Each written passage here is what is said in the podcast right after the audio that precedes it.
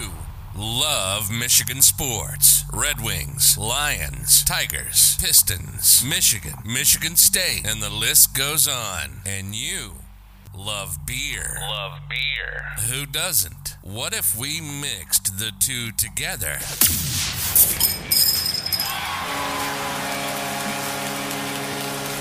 This is State of My Sports. We'll talk everything Michigan sports, like only we do, and then we'll down our fair share of beer from a local brewery. Grading the beer throughout the episode, so pop a cold one on your end, and we'll get busy on ours. This is the State of My Sports. And this is episode 132. Today, we're going to talk about the Pistons brawl that they had with the Lakers. Uh, we're also going to dig into the playoff rankings. So, Mikey, could you actually have that pulled up? I, I meant to write everything down before we started, and I Yeah. completely, or just you probably already have it memorized. So, just have Not it ready. quite. Have it ready. We can discuss the, the the playoffs like we normally do as well. Um, yeah, the Lakers game, the the brawl that happened with the Pistons and Lakers that happened on Sunday. Uh, before we get into our football teams, the Lions another loss. MSU got absolutely embarrassed by Whoa. OSU, and Michigan got a nice win against Maryland, uh, and now um, are doing everything they can to not get embarrassed by OSU this week. Um, at the end, we will make our betting hero picks of the week and grade our Siciliano's Market Michigan beer. If you're joining us live on YouTube, Facebook, Twitter, or Twitch, please let us know in the comments. Join the conversation. Let us know what you guys think about all our topics. We're going to talk about all. So, uh, if you're a Tigers fan, stay close by. We might talk some Tigers. Actually, no, maybe not. I don't know. Maybe. We'll see. Tigers? No, we're not talking Tigers. I don't know why I said that. Oh why man. did I say that? Yeah, I don't know. You got my hopes up. I thought don't it was know, going to be another three-hour episode. Whenever I go off script, it's, it, I, get, I say some really Ryan's a- random things. Ryan's about to walk out. yeah, right. Um, but yeah, just just be part of the conversation. We want to know what you guys are thinking. We just about all the topics. So uh, before we jump in, I did want to give a quick shout out to our sponsors that help keep this thing rolling and free for our listeners. The Hops Brewing Company and Cafe is the official brewery of State of My Sports. Siciliano's Market helps us pick out our the, out the best craft beer from the state of Michigan. And Mac Web Design helps get our website up and running. And Betting Hero helps us and you get the best promotions available in the sports betting world. So please check out all of our sponsors and let them know that we sent you today. Micah is back from his much needed vacation. Where were you last I'm week? back. What happened last week? I can't even remember. Work. Was it Work- work? work got That's the best right. of me. You got you got home real late. You got work. I think Yeah. you got home at like eight, Uh, Almost. seven thirty or so. Yeah. seven thirty. Yep. Mike and Ryan is here as well. This is be you're gonna not gonna be here next episode because you're gonna be already in Alabama. I I will exactly. Yeah. Yeah. So Bama. You guys are uh, doing this early. we're next gonna do it episode, right? on Saturday. Yes. You're gonna be rolling the tide. Dang. So you can jump in while you're driving. and I watch- I watch, will be doing my and best throw the to comments in. either listen or watch the game any way I can. I, d- I Yeah. don't even know if I'm going to be able to do that. That really sucks. In Alabama, bad bad cell service, bad internet. I mean, I'm I'm nervous. you nervous. have to go to a I'm local nervous. bar or something and watch the. In what the Bama game? Well, no, I mean Michigan, Michigan will be on. They're- yeah, that- they probably will. You're right. I mean, so. it's the game. They're so just gonna laugh at you down there. I'm gonna just be like, they're gonna be like, oh, well, we're not doing freeloaders here just to watch us. They're gonna be like, all right, give me the best like uh, I don't know brisket you got. right. Check no, it it'll- out. That'll be no. It'll be. I would. I don't know if I could do it. I don't know if I could not watch this game. I'm so excited for this Michigan Yeah, Ohio this- State game. I'm pumped. we don't need to get into it yet. I mean, we got we got a lot to talk about. I'm nervous. You guys want to start with the Pistons or the or the playoff rankings?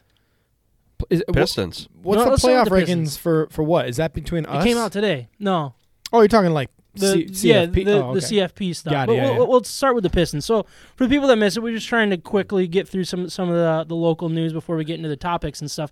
Um, but Pistons, they they were in a game with the Lakers up what seventeen nothing. There's up seventeen points. 17 points at that at that point. I think it was 13 or 15. I think it was maybe 15 there. Um, but anyways, uh, free throw for the people that missed it. Uh, who was shooting? I think it was Jerami Grant shooting, and Isaiah Stewart and LeBron kind of got tied up, and LeBron first mi- just missed him with an elbow, and then he kind of did the, you know, this this part of your fist, Yeah. right, right in the face. Yep. It was kind of like a pretending to flop, like oh, he's holding on to me, and he just, oh man, it was bad. Yeah, it, it was really bad. And uh, Isaiah Stewart is a really tough guy. I mean, he's he's a big, strong dude, um, young guy. He's also the last person to complain about fouls being called on him. He doesn't just go around and do the LeBron like cry face thing, Yeah. like looking for a foul. He doesn't do that. He he mans up all the time. I love that about him.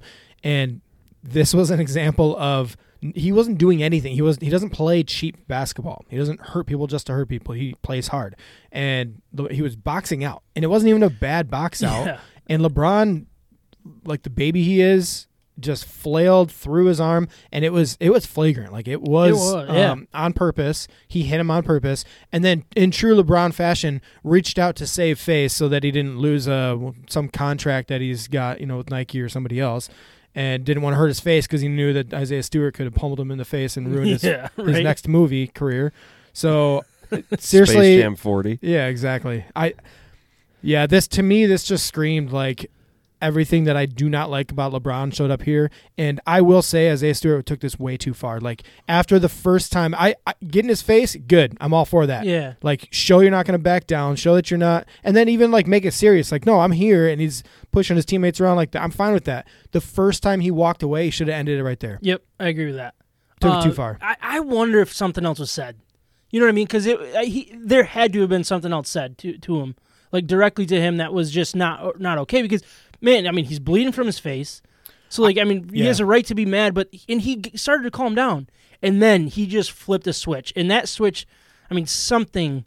Uh, uh, it's like a shark in the water, wasn't, man. It wasn't another. Oh yeah, he tasted the blood and just started going. Did you hear at that? Yeah, did you hear that? No, I didn't. Oh, I, yeah, there were some people talking about that. Is that once he saw the blood coming down his own face and he tasted it in his mouth, yeah, then that like triggered some instincts inside of him, and I'm like, I mean, Maybe. maybe, yeah, maybe that's when he realized how bad it was when he felt the blood dripping, Yeah. and then then he got really mad at him. Um, I, f- I don't know. I felt like it had to be something that was said after the fact, as they were like kind of separating and calming things down. And then how about how about Cade Cunningham coming in like trying to hold that dude back? I know. Holy, if if he got his hands on LeBron and he actually wanted to do damage, like that guy, he, he could probably kill LeBron. Well, Le- they, LeBron- they call him Beef Stew. Beef, Beef. stew, baby. yeah, he's Beef. a big big dude. Yeah, he really is, and and he's um he doesn't back down from anybody. You saw in his rookie year, he he did the same thing, not the same thing like Y- this, yeah. but he stood up. uh, Antetokounmpo did something in his face, and he just like he looked at him and and did not back down at Yeah, all. I think that and was then in preseason too, wasn't it, or something like that? It was like it was early. yeah, It, was, early really on, early. yeah, and it was great to see at that point. And this is just his personality. Again, took it too far, but overall, like this is the toughness that we were looking for in Detroit. I love it. Anyways, I love it. We got I- stitches, didn't he? I think it was eight, Eight, stitches. eight Yeah. stitches? Eight stitches. Yeah. Off of what LeBron did. Yeah, and then Come on. it was such a cheap So shot. how about how about the fact that he got suspended two games, LeBron only got suspended one?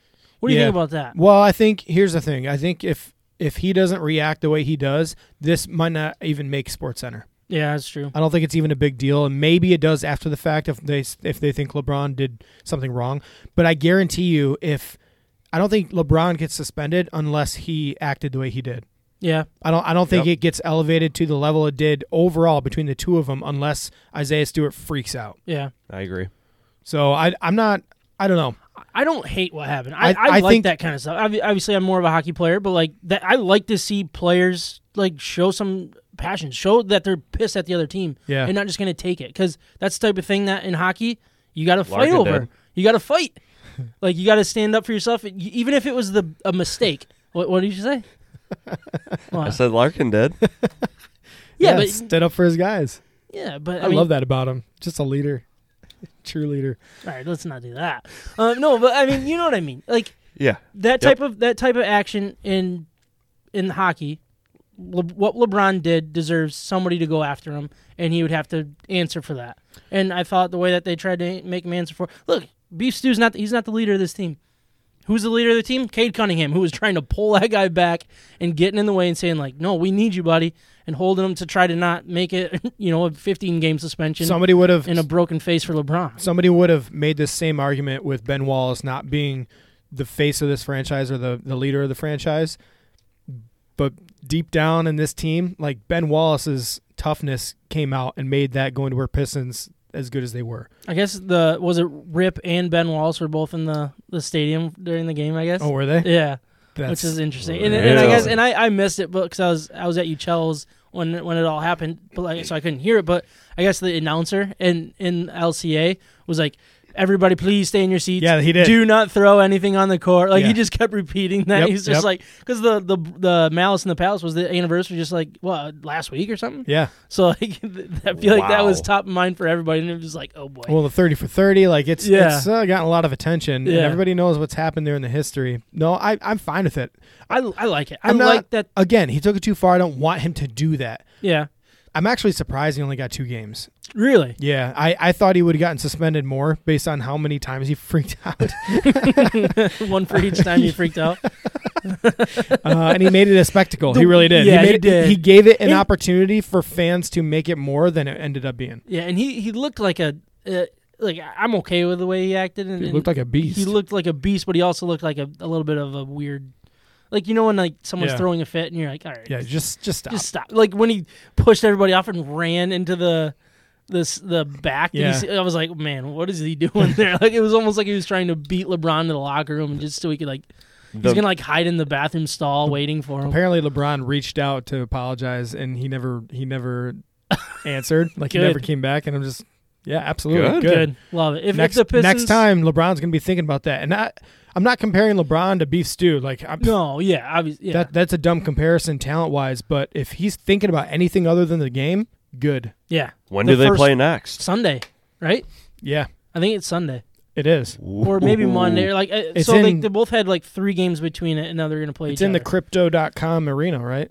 I think it is. I bet your LeBron will be on uh, load management that night. Yeah, he probably will be. I would put a lot of money on that. But uh, no, it was it was some excitement for the Pistons for for a team that's playing really bad, and they ended up blowing the lead. That's not the true. game. That's not true. Okay, so the Pistons, they had the they had a really hard schedule at first. They've come back. They're, they're not winning games left and right. They've won four games, so they have played some decent basketball. They're back to being competitive like they were last year. So every game's competitive. You see the difference Cade Cunningham makes. He makes some dumb mistakes, some bad passes right to the other team here and there. He some some games he's not hitting his shots and everything, but he is better. The Pistons are better with him on the floor. Like he is a difference maker. Sometimes he gets beat off the dribble because he's not the quickest, but his help defense and his length shows, and he's blocked shots and he and he plays help defense. Um, blocked LeBron earlier in earlier in that game on the fadeaway turnaround fadeaway. He's got instincts. He makes that team better. Um, they're playing decent basketball right now, and they're they're competing with some really good teams. They're they're winning right now in the fourth quarter against uh, the Heat. So he, and they they embarrassed them earlier on this year, right? Wasn't that their first game? no, Was it against the Heat or no? no, the Bulls beat them back Bull, to back. that's right. year, Yeah, it was the Bulls. My bad. No, but they again they've been playing some good teams. All right. Um, but the the playoff rankings for college football did come out as well. Um, obviously, with Oregon and uh, Michigan State losing, I was it was a shakeup in the top. What was what was state six or seven, somewhere in there, top six or seven teams. Um, but Oregon was was number three. They dropped down to I think was it number eleven. Yeah, Um, so what what what are the rankings? Just tell us the top Yeah. five. top To five. You got Georgia at one, and Ohio State at two. Okay, so that that's interesting that they Yep. jumped over Alabama. Yep. which Alabama won by what eight? One touchdown. Yeah, it was it was a it was a close Yeah, game. Arkansas. So And then Alabama three, and mm, Cincinnati four. Cincy. Not Okay. Michigan. all right, Michigan is five. well, uh, all right. I'm not gonna lose any sleep over it. Now I, I think Michigan should be ahead of Cincinnati, personally, um, but I, everything's in front of them. Like you go out and beat Ohio State, you're gonna jump. So I'm not gonna lose sleep over it. I mean, what do you guys think about that? I, I'm not going to lose sleep over it. I, I don't think right now they should be ahead of Cincinnati. Get through this weekend and see where the lay of the landscape Where, takes us. Where so, did uh, Notre Dame end up? Are they six? Uh, they are right behind us at Okay. six. so that, that's a team yep. to keep an eye on. That's a good well. win for Cincy. That's the reason they you That's- can justify them That's being the number only four. reason. Otherwise, their their other best best win is Indiana. Yeah, but we know that this is a good team. They have they have top of the line. A lot of times these outside of the power conference teams have limited big guys, uh, you know, on the offensive line, defensive line, and that's where Cincinnati kind of shines. So it's a different squad. I think they've earned it. They've earned their top four, and then one of these teams from the Big Ten will be in the top four after this game. Yeah, I, I- hopefully, you know, I hope it's Michigan. I hope Michigan Yeah. can, can beat them. Uh, what did uh, Michigan State fall down to? Michigan State went down to 12. Twelve. Okay, so can you? Can, sorry, so we talked about the top six. Can you round out the top ten for me? Yep. We're going to go with Oklahoma State at seven. They've been sneaky this year. They've been climbing yeah, which they they have a game against uh, Oklahoma, who's probably also in the top ten still, right? Yep. Okay. So Wow. you got Baylor at eight, Ole Miss at nine, and Oklahoma at ten, rounding out your top ten. Okay. I think Ole Miss is a very interesting team. Not that I think that they're obviously they already have two losses. They're not going to be in the SEC championship. They can't make the playoff. But like they're they're one of the teams that like works really hard to get up and then falls, gets up and then falls. Yeah. and it's it feels uh, which they also have a, a game against I think Mississippi State, who I, I believe is in the top twenty five. Um, but I mean, other than that, I mean, do you guys have any other thoughts about it, or are you just kind of like it's just Wait, nothing? wait and see right now. I think it's a great thing for college football this year. You're not going to have that um, the controversy. I think it's going to play itself out. The worst thing Yeah. that could happen for them is Cincinnati losing, and then they don't have their top four anymore. Then you have to bring Notre Dame in maybe, and you know, then, it's, 'cause- yeah, then you got yeah Notre Dame getting in over a team that they lost to. yeah. Um, yeah, that that'll be interesting. I think the the Well, I guess another the interesting Alabama thing is Georgia the Alabama thing. Georgia game. Yeah, that could get very interesting as well. Um, because if if Alabama beats Georgia, I feel like they're both in. And then what happens? Like then I guess it's gonna be Big Ten and Then it's this, yeah, Yeah. with Cincy, yeah, and, and you can make that point. argument. So Cincy loses, now you're now you have A controversy. Three loss Alabama versus maybe maybe a Big Twelve champ with one, maybe two losses. I mean, I don't know. It could get weird. Yeah, and they've they've talked a little bit about the, the expansion could be as early as next year. Um, I think this is a this season is a good example of why expansion isn't necessary. I think it's kind of working out. Now, don't get me wrong, I, I would love it. I would love to see what a, a twelve team playoff. Is, is that what they're chatting about? Yeah, I Um, think it's twelve. I think I would love like twelve versus one. Yeah, sign me up. Yeah, give Two- two give versus Michigan, 11, sign me yeah, up, like- give Michigan State a chance to win a couple games, earn their way into the t- the final four there, and Yep. it'd be All- awesome. All, Yep. these teams, yeah. I mean, it, it's. Um, I don't think it's necessary to, to figure out who the best team in the country is. Um, but More more excitement. more excitement and exciting football against the top teams. More money. Sign me up every day. Well, I, I don't get any of the money, so I don't really No, care no, about. no. it. But that's why you do it, right? It's it's bigger money for everyone. Yeah. Everyone involved. NCAA, all the schools. Big Yep. money. Yeah. Is time to grade our Michigan beers for this episode, but before we do, I want to once again remind everyone of our partner, Siciliano's Market. They're sim- it is time to introduce our Michigan beers for this episode, but before we do, I want to remind everyone of our partner, Siciliano's Market. They are simply the best beer store in West Michigan, located on Lake Michigan Drive, right between Grand Valley State University's main campus and downtown Grand Rapids. Wherever you live in West Michigan, it is worth the short drive for what they have to offer. Whether you know what you want or need some help from their expert staff, Siciliano's Market is the best place for that. They not only have a massive and up-to-date inventory of the best craft beers from across our great nation, they are individually priced so you can mix and match to build your own six-pack. They obviously have a great selection of craft beer. They also have specialty wines, spirits, ciders, coffee, tea, tobacco, and cigars. Siciliano's Market also has the largest selection of homebrew and winemaking supplies in West Michigan. We love that Siciliano's Market is part of the State of My Sports family, and it is who we visit to help us choose our Michigan beers for each and every episode. So please check them out and let them know that we sent you. So everyone knows that we love Arvon Brewing Company, and one thing that they do pretty do, do better than pretty much anybody I know is their specialty releases. Right?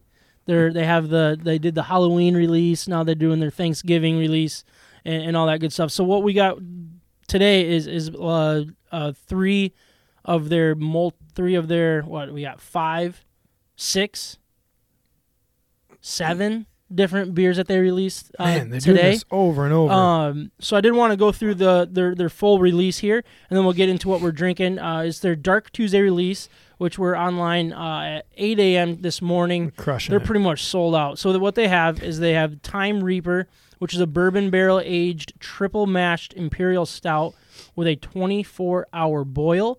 Um, there are variants of those, which they're all sold out. Um, so sorry. Um, they might have it at, at- inside the, the tap room. I'm honestly not sure. But they have the coconut and uh, vanilla, which is toasted coconut. Te- Tahitian? I don't know that word. Is it tahini? Tahitian? What is it? Tahitian? Tahitian. Tahitian. Tahitian vanilla. And, oh, here's another one. Plantifolia vanilla. Wow. I don't know what that is. Duh. Um, that's sold out.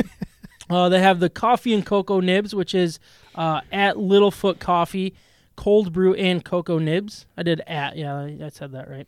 Um, that one's also sold out. They're German chocolate cake, toasted coconut, coconut syrup, cocoa nibs, plentifolia, vanilla, and pecans. Pecans. Remember that with Kyle? I sure do. I remember that. I had to do that. Um, it actually sounded right. I say it so often now. It actually sounded right. um, they had their dark divinations, which are all 10% pastry stouts. Their variants is the Nutella, hazelnut, coconut, cocoa nibs, and vanilla. And then the Rocky Road, which is chocolate, marshmallow, and almonds. Um, that's what, actually what I'm drinking right now. Is the the dark, uh, the, the the Nutella version of this. That's it's like I said, 10% alcohol by volume. Um, so I mean, so far so good. I mean, it's 10% alcohol, which is I just said that. What am I doing? Say I'm it like, again. I'm like reading. 10%? I'm like reading and then going off of memory and then reading the same thing again. I, whatever. if you didn't hear Sam, it's ten percent. Ten percent alcohol by volume. Holy cow! How many have you drank already? Seventeen of them. Wow. No. um, and the next on the list, seventy percent. the next on the list is the wobbly cobbler, which Ryan is drinking. Ryan, do you do you have what, what what's in there? Yeah, sure me? do. Yeah, wobbly cobbler. Um, it's a kettle sour with blueberry. Okay, you guys got to listen to this. Blueberry, blackberry, raspberry, strawberry, boysenberry, key lime with lactose and graham cracker. Tell me what the what does that taste like? Next next time you pour pour some, leave a little in the can. I, I gotta taste a little bit of that. Uh, no, no, not having it. How do they fit all that in there? Dude, it's it's it's pretty incredible. It- It's so much flavor. I don't even. Yeah, I don't know how they do it. I really don't. It's, It's, amazing. We were, I was actually chatting with a bunch of the guys at work today. Later, like, man, how do they do it? Do they actually put real graham cracker in it, or do they put, um, like flavoring in them? Like, do they actually put blueberries and, or do they put flavoring? I'm like, oh, they put real graham I think crackers. they put in. like real real stuff in it, right? oh yeah, Oh, oh, yeah. that's what I Yeah. said, but then I was like, man, that's a lot. Like, I could be wrong. oh it's a lot. Yeah, Yeah, but no, it, it's awesome. It's so far so good. uh, it's awesome. And that one's It is six so percent good. alcohol. Yeah, six percent. Um, and then Micah, you're drinking the strawberry rhubarb cobbler, which is five percent alcohol. Yeah. Wh- wh- what's all in that? This one's got strawberry, rhubarb, cinnamon, vanilla, granola, and lactose sour. Man, This thing is a banger. yeah. Oh man, man, this this is a good beer. yeah. Yeah. Nice. I mean, good. Good for Arvon. If you guys check them out, I mean, pick some up. I think they're open tomorrow. Uh, probably not for for the uh on Thanksgiving, but like bring some of their beers to, to the your get-togethers and stuff. Hit their hit their online store, go there and buy some because they have some of the best beer, and and we we highly recommend it. So yeah, we'll just keep on going. Drinking craft beer, having fun, and talking sports in the state of Michigan. You're listening to State of My Sports. The Detroit Lions add another loss to the loss column and are now 0-9 and 1 heading into the short week thanks to the annual Thanksgiving game. Uh, the Lions lost to the Browns 13 to 10 behind Tim Boyle's first career start going 15 of 23 for massive 77 yards and two interceptions. D'Andre Swift had another nice game going for 136 yards on 14 carries for a 9.7 average. The Lions had 245 total yards, 168 of those on the ground, and managed to score 10 total points. Zero offensive plays in the red zone, and the only touchdown was the 57 yard run by Swift. The defense allowed two touchdowns in the third quarter. I don't think it was the third quarter, I think it was the second quarter. Um, but other than that, uh, played a good enough uh, game against a ba- injured May- Baker Mayfield, who who they forced two interceptions from.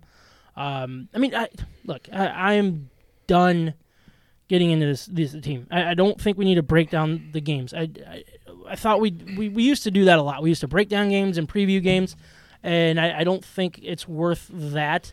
Um, but there there are stuff there, there are still things worth talking about. I think, and and that's kind of what we what we got to do. And it just feels like a waste of time talking about. Them. It feels like a waste of time watching them. But it's football season. You can't really just stop doing it, right? Correct.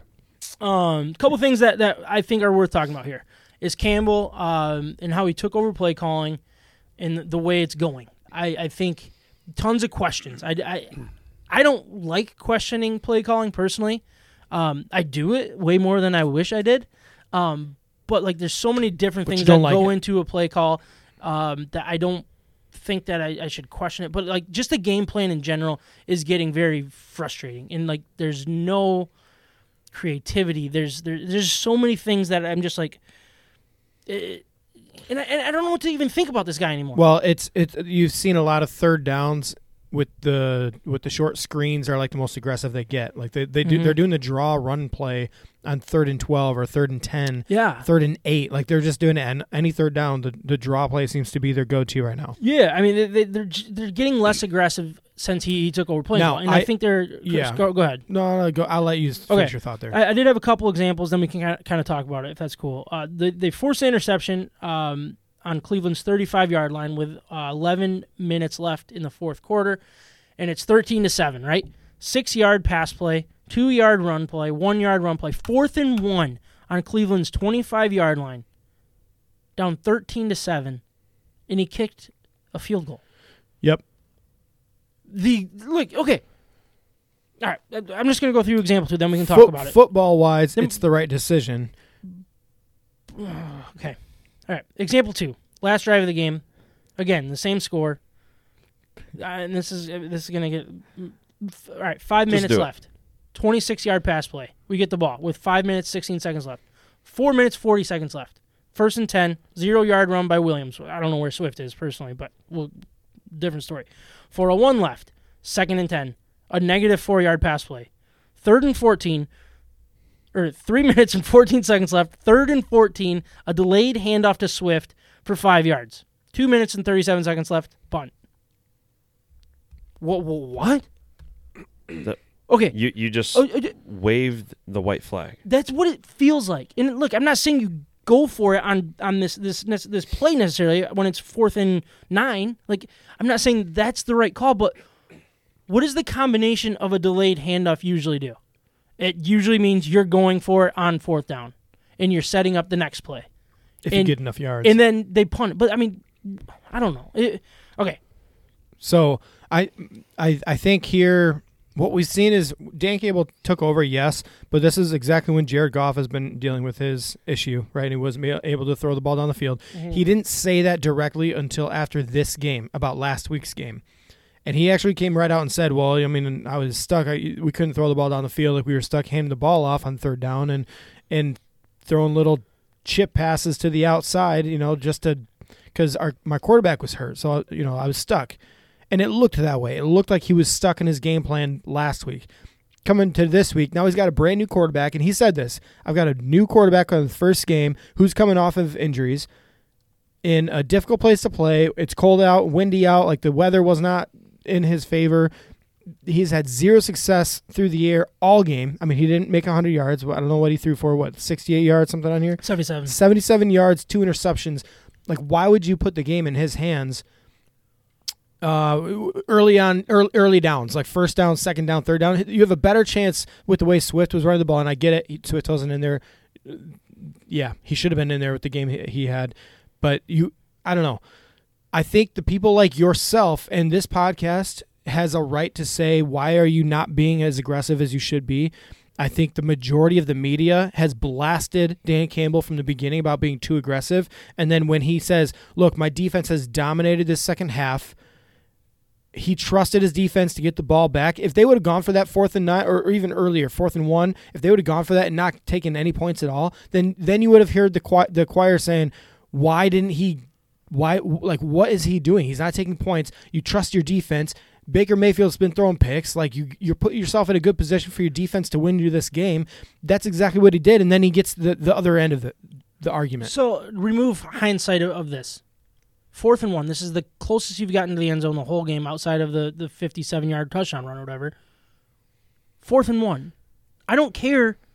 Like, you're playing to win, right? That's what you're doing. That right there was a. That, that call seemed like you're playing not to lose. You're playing way too passive. Especially. Look, if, if this is a seven and three team or whatever it is, and every point matters, and and that that's one story. It's like, yeah, okay, trust your defense and do what's working. Nothing's worked. You're trying to get your very first win, You've got and nothing to you lose. have said that you're going to fight Fr- from day one. He said we are going to fight, and we are going to punch. We are going to bite kneecaps. We're going to do this. We're going to do that. And you had a fourth and one, and you didn't allow your offense line, who's been great the last couple weeks, to fight and bite a kneecap and push and show why you trust them. And it's not about putting the, the game in Boyle's hand. And look, let's be honest, they could probably would have got the first down, and then they would have won a three and out from there, and end up kicking another field goal, waste Exactly, more time. So- exactly. but you can't play that way, assuming that. No, you, you have to. So I, I see the so other you, end of you it. You liked kicking the field goal there? I think it was the right dis- it was the right football decision at that point. Man, I have a hard time with that. Down No, I- down six, I don't touchdown there- lead takes the lead. I, I understand what you're saying. Uh, I okay, I take it back. I wish they would have gone for it on fourth down, but I understand the playing to win mentality that that, kicking the field goal brought you. It gave it kept enough time on the clock for you to then have your defense make some stops and get the ball and, and back. they did. They got to stop. and they, did. did. They and did that. But that still doesn't like you then still. then he was stuck. Then he was stuck in long yardage situations where he's like, my quarterback hasn't thrown one good pass all game. Like, how what am I supposed to do right now? Yeah. So he got he got stuck in a position where first of all he made a play and it was maybe less aggressive at the time, but it was the more aggressive play to win the game in the end. And, and rather than you know, because if they would have gotten the touchdown, then then what? Then you're up by one, and then the Browns go and kick a field goal, and then you lose again, the same way they've lost two two I, other I, times. I would rather lose that way than than lose being passive when you're 0 and 9 and or 8 and 1. Personally, I, again, would I, just rather I lose see that. the I see the the wheels turning. I guess in this Yeah, scenario yeah, with the I- weather the way it was, the way the second half was playing out, I think this was the right football decision for them to turn around, get the ball back, and try to win it again. They got the ball back. Everything worked out. Their offense just sucked. So what? Yeah. So why does that terrible offense? Why do we think they would have gotten in the end zone?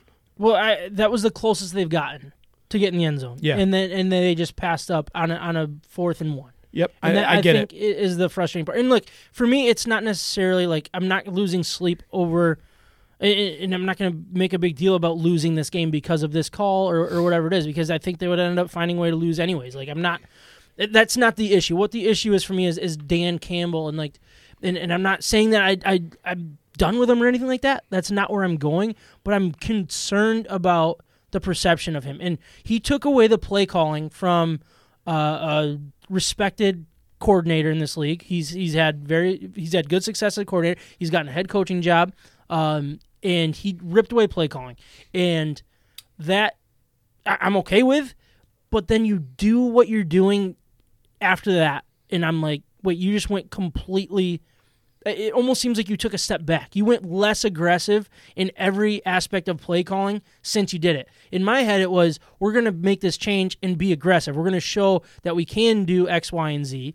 And we're just, instead, we're going back. We're taking steps the wrong direction with this uh, mediocre play calling, less aggressive play calling, I should say. And don't get me wrong, I, I love the way that they're using the running game and they're very creative with the play calling. And, and we've had a hundred yard rusher back to back games.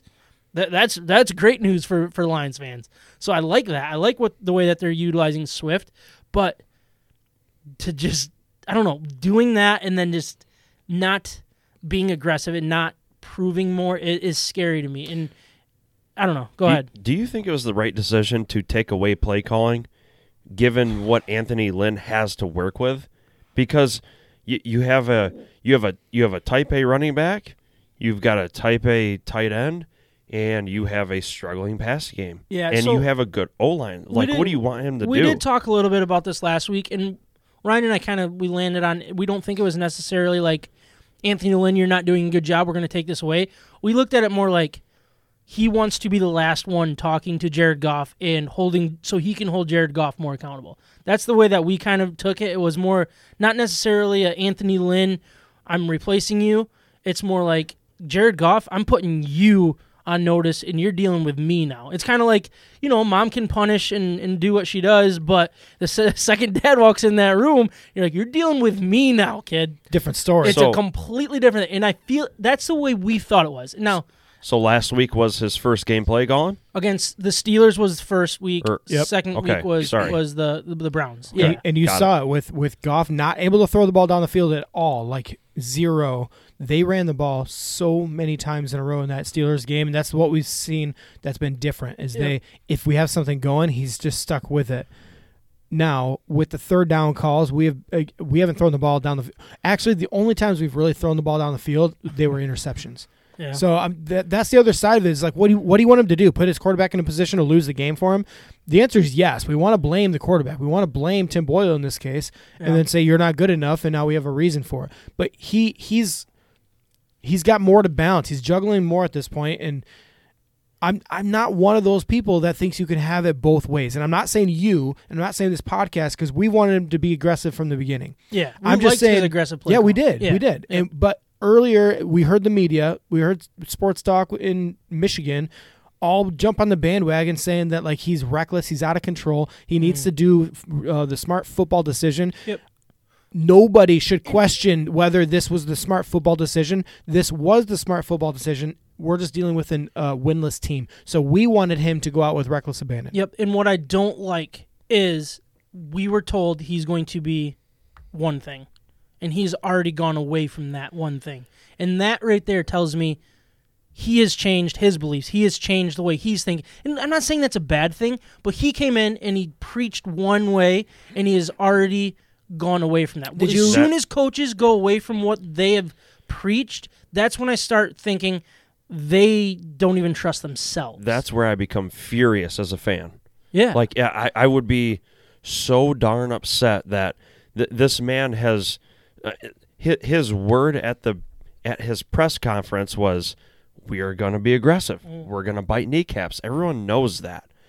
Then then you go out and you do nearly the opposite. Well, well, well Like, not only that, but I- he was very aggressive at first, and then I feel like that's when he got the heat. To and a the, fault, the by, heat, to according to a lot of people. and the heat is what made him be like, okay, I'll do it your way, and that is what I don't want. and and I guess like once you get to once you get to the off season, he's going to be able to take a step back, kind of look at what he's done through his Yeah. body work through his first year, Learning. make Yeah. make some changes, but it, it is definitely concerning in this past game looking at what we've talked about that that first example is like when you're fourth and one and you've got it from that turnover we're we're not looking for for you to be like play calling recklessly like Ryan is Yep. saying but fourth and one man up And- grab your balls and get that yard So what I I will say this, he also in his all of his press conferences up until this point also said that sometimes as a coach you have to trust your instincts about a game. I did, it- I agree with and that. it might go against what you want to do at the time if your instincts are telling you something different. And that's something he said he learned from Sean Payton. Before this game, he was talking about waking up and you know, like in the middle of the night, and he's thinking about the game. He wanted with the weather the way it was, new quarterback. He had a gut feeling with this game. They needed to keep it close. This needed to be a competitive, close game, coming down to the end and give his chance a team to win. And so I think that played a part in in his play calling, especially down the stretch uh, being a little bit more conservative than we're used to because he had a he had a feeling early on. He had a game plan early on in his head the way this game was going to play out, and his goal in the end was to give his chance his team a chance to win while keeping it close. He did exactly that. They didn't they didn't pull it Oh, off. okay, hold on, hold the phone. So he wants to keep it close to the end, and after you go through these examples, and you're down to two thirty-seven, and you don't have a Matt Stafford who can lead a fourth quarter comeback. Who are you going to put? yeah, Who are you going to put was- in charge was- to that was- lead that drive? That was their best I ju- chance, in my opinion. Like, if you can't trust your team to score from the 25 yard line a touchdown, then you're basically just saying we're going to try to kick field goals and win this game Which they could have kicked another field goal at that point to tie, it, and But- then yeah. But who's going to get you to field goal range? No, I know. That's yeah, it- it- yeah.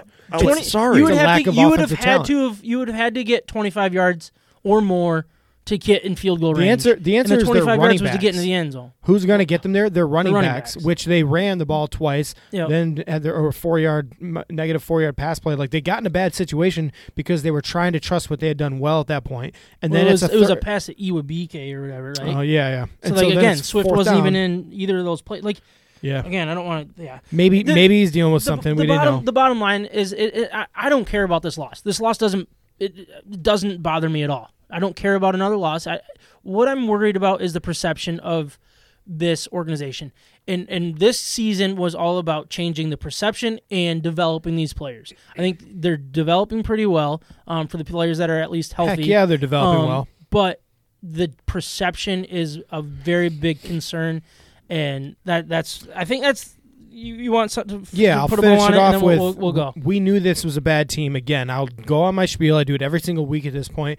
This was a bad team. We got rid of our most talented player, franchise player, in order to look to the future. This was a seven-year plan with Dan Campbell or whatever contract he signed. This is not a one and done thing. For fans to be overreacting over year one on this rebuild is foolish. We are going to get an, an absolute top pick, a top three pick, big time talent, another first rounder going.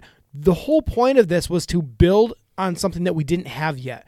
We've had losses. We've had coaches that weren't, I don't know, able to, to lead men. We were, we've had all this stuff. We've had the next big coach in the, the Patriot way. We've done all this.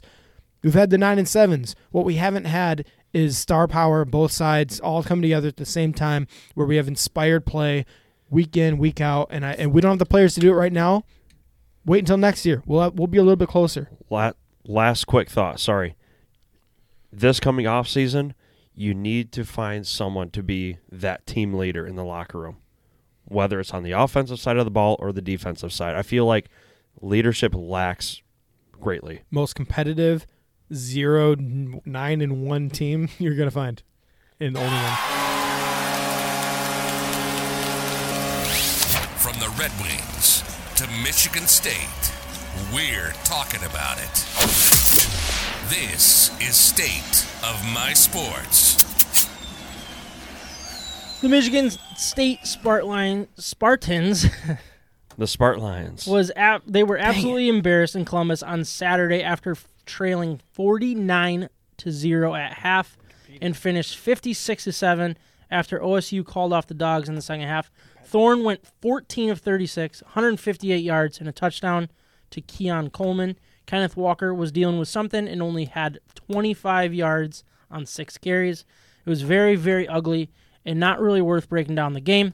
Um, I, I, the first, very first thing. So I was out, actually out uh, raking my yard and listening to the, the start of the game, and I heard Michigan State um, won the coin toss, and they deferred, and that absolutely blew my mind. Mainly because I mean, you, they knew crazy? they knew the type of game that this was going to be. They knew they would have to slow the game down. They would they needed to control the clock. They needed to have long drives, and and they needed to keep Ohio State's uh, offense off the field the best that they could. They needed control, allowing o- Ohio State to get the ball first, go put points on the board, score obviously, and make that first drive as crucial as that first drive for Michigan State was. Like it did not need to be that. You know what I mean? And that right there, it felt like you knew exactly what was going to happen. I don't know if I don't remember if it was a, a three and out or if they got a first down. Doesn't matter. They gave the ball back. Next thing you know, it's fourteen nothing, and you've touched the ball one time. And I feel like, in look, uh, look, coin toss. It, it, it doesn't matter a whole lot because most times I would defer, but I feel like in co- in the college game more than anything, it's like you know the way that this game is going to go. You know the way that it needs to go for you to be successful, and that right there was like he didn't he, he didn't see it. He didn't see the way that he needed to, this game to go. You need to have the ball for seven minutes at a time, and Yeah. limit the amount of touches that this Ohio State offense has, and he put him on the field first. He But- put his offense offenses back against the wall, and they couldn't do it. They, It- they were in panic mode from the get go. It it kind of came off like like I like a I want to make a statement to this Ohio State offense. Yep. And his Or team.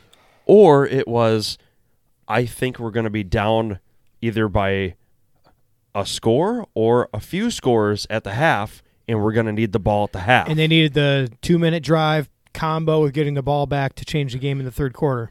so whether it was whether it was a little bit of pride to start the game off, like we want to show this Ohio State offense that we mean business, well, they didn't really even get off the bus for business. Look, going into this game, we didn't know what was going to happen. Michigan State was well equipped to at least put up a fight against Ohio State, and I and I was one of the f- the first people, and you know, saying it loud and clear, I thought Michigan State actually matched up pretty well based on their firepower that they had on the offensive side. So That's why I picked Michigan State to cover. well, yeah, yeah, I know because it was legitimate. They Michigan State's been doing this all year. So, I mean, if you are a coach and you're coming up with a game plan, I can again, I I don't know, maybe I'm just too reasonable. I can try to get into people's minds and see where they're coming from. In my view, he saw this as an opportunity to say to his team, "I trust you." If even if you don't get into a fight, we're going to be, in, or if you don't get off to the best start, we're going to be back and forth with this team if we want to win this game, either way, it's going to be a shootout. So now we're giving ourselves the chance to double up at, at halftime. That that's a big swing momentum play. Everybody defers right now because of that. So unless you're trying to make a statement the the, other game. way, College game doesn't do that nearly as much. unless you're trying to make a statement the other way, which you're you're you're making a lot of sense, saying that you want to keep them off the field, you want to you want to get this tone set early a certain way. That makes a lot of sense. They had a they had a chance to do that with their first offensive drive. Is come back from the seven nothing lead. It's not like they made their big plays early in that first drive. They made, like a ten play drive to score their first touchdown. I guess for me, it's not necessarily like they weren't able to to answer. Obviously, that that opportunity is there to answer, but I feel like the way you watch, the way that a team watches what Ohio State just did to your defense, which was we knew was going to be the issue heading into the game, and then you finally get the ball after what was it like a five minute drive probably, and they got a touchdown. You finally get the ball, and the last thing you can do is give this ball back without a first down or three. You know what I mean? And that puts a ton of pressure on the offense. That puts a ton of pressure on the play calling, going away from what you originally had scripted and stuff like that. It it's it, it just changes everybody's mindset. I think whether you want to like, I know you, you're not going to say that it would, but it does because Payton Thorne's back to throw, and he goes, I cannot throw an incomplete pass here because they're going to get the ball back. You know what I mean? Like, I'm not saying they actually think of these things, but it's like it's Yeah, there, I right? get what you're saying, and you're absolutely right. You can't just assume that either It- way Ohio State would have scored on seven straight possessions. exactly. And, and look, it it doesn't change That, that was a snowball. It got there exactly. progressively. yeah. Exactly. I'm not saying that this. If, if Tucker would have taken the the ball, they would have won this game. Not saying that. I think we all we all saw what happened. I, I didn't want to go over the first half numbers. I feel like these are just It's so scary. insane. Um, they're worth talking about. So, um, first downs. Oh my gosh, I have a hard time reading this. What, what's wrong with me? First downs in the first half. This is first half stats. This is only Ohio first half? State, yeah. Ohio State had 26 first downs to Michigan State's 7. Third down conversions in the first half. Michigan State was 4 of 10. Ohio State was 2 of 2. two third downs. Only all those two plays. third downs. that 26 first downs time. 26 first downs in the first half. and two third downs. That's Rushing insane. yards 39 to 107. Passing yards first half 77 to 393. 500 total yards Wow. in the like- first half. It's like Michigan's total for the year. Yeah, right. The passing yards.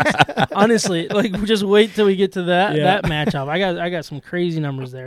I mean, it, it is absolutely insane the way they they move the ball. Payton Thorne, uh, first half was eight of twenty six. Kenneth Walker again dealing with something. He had five rushes in the first half for twenty four yards. I think he ended what with six rushes, six carries for twenty five yards. So he only had one carry and one yard in the second. Obviously, with what's going on, you, you get that. I think he tweaked Um, something on his 15 yard run. Is that what it was? Yeah, to me it looked like his hip or something. But Um, but I mean, just absolutely insane. I, I want to go over some of the Ohio State numbers. Stroud was 29 of 31 for 393 yards in the first half, six touchdowns. six touchdowns. Henderson, nine carries, 63 yards. But really, I mean, Olave, seven catches, 140 yards, two touchdowns. Wilson, seven catches, 120. Is that 26? 26 126 yards, two touchdowns. Two touchdowns. Smith, n- I don't know. how Jabba. Yeah, Jabe. eight catches, 76 yards, and a in, touchdown. Njigba. There you go. Absolutely insane. This So this is it slightly obvious what the uh, strength of the offense is? Dude, this was this was wider. This was like Ah. they're they were competing with each other. They Yeah. were saying like, Yeah, no, right. it's not fair that you got two. I want I want my second. Like they were just running wild. They were man. toying with him. Who's Yeah. to say they weren't even talking like that on the sideline? Oh, do you know they were? Yeah. right? You know they were. These were video game numbers. They were putting up video game stats. They wanted. And it They was wanted the ball. The ball. it was so methodical. It was you were dinking dunks to get big chunk plays, but then it was big plays too. It was just and absolutely. you were insane. listening to it. I watched the whole thing. Yeah, I watched. I watched the most of the second quarter. What did What did you see, Micah? Did you see how Ohio State State got to this point? Did you see how they set them up at all? Did you- it it was it was too easy. I, I, I can't even explain. It's just it was Stroud to receiver, Stroud to receiver. Yep. Sprinkling a little run game there, It's it's insane. and and then it was just pass, pass, pass. It was it was Alabama type football. It it was yeah. throw the ball, So throw the ball. The crazy thing is, is it was. I mean, yeah, you, you it was the best pass de- pass offense probably in the country is my guess It's got to be. against the worst pass defense in the country. Yep. They were 130th in, in some of the And stats. it looked like, it. And it and looked like it it. was it was they were getting everything they needed, and there was no pass rush to to mess with Stroud. Yep. It was just it was practice. It oh, was he had like all day. It, it- He had all had- day. The wide receivers were not getting uh, pushed on the line. Like they had no resistance That- at all. He had That- two incompletions. He had three time three m- times more touchdowns than incompletions in the first half. Did Panasiuk play? Honestly, I don't know. I He did. I saw. did he? Because Well- I'll tell you what, that was the most piss poor performance from him in that defense I have seen all year. It Yeah. was- Literally Yeah. nothing. All right. You- So it's- this is. Yeah, this is what I saw in the first drive. yeah. Well, yeah. It was something like a ten play first drive or, uh, for Ohio State that ended with a touchdown to Olave. Right. Start the game. yeah. Um, but w- but what they did, and this is this is I think really interesting, is they started this game with their with their curl routes, their their speed, breakdown, turn around, catch the ball. They did it over and over and over. Olave and Wilson, Olave Wilson, and then Njigba across the middle with their crossing route. That is that's what they did the entire first drive. They they let Michigan State know that they were ready to pass the ball, and then they got their corners to start biting early on those comeback routes. So they'd go 10 yards, they'd turn around and come back. And then the, the second drive, you saw Olave go. Uh, um, maybe it was Olave or did Wilson get the second? Either either one. I think Wilson actually got the second touchdown.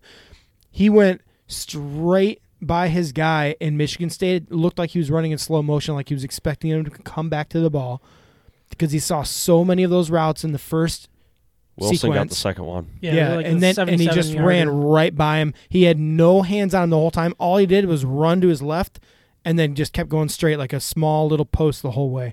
And then what'd you see the third one?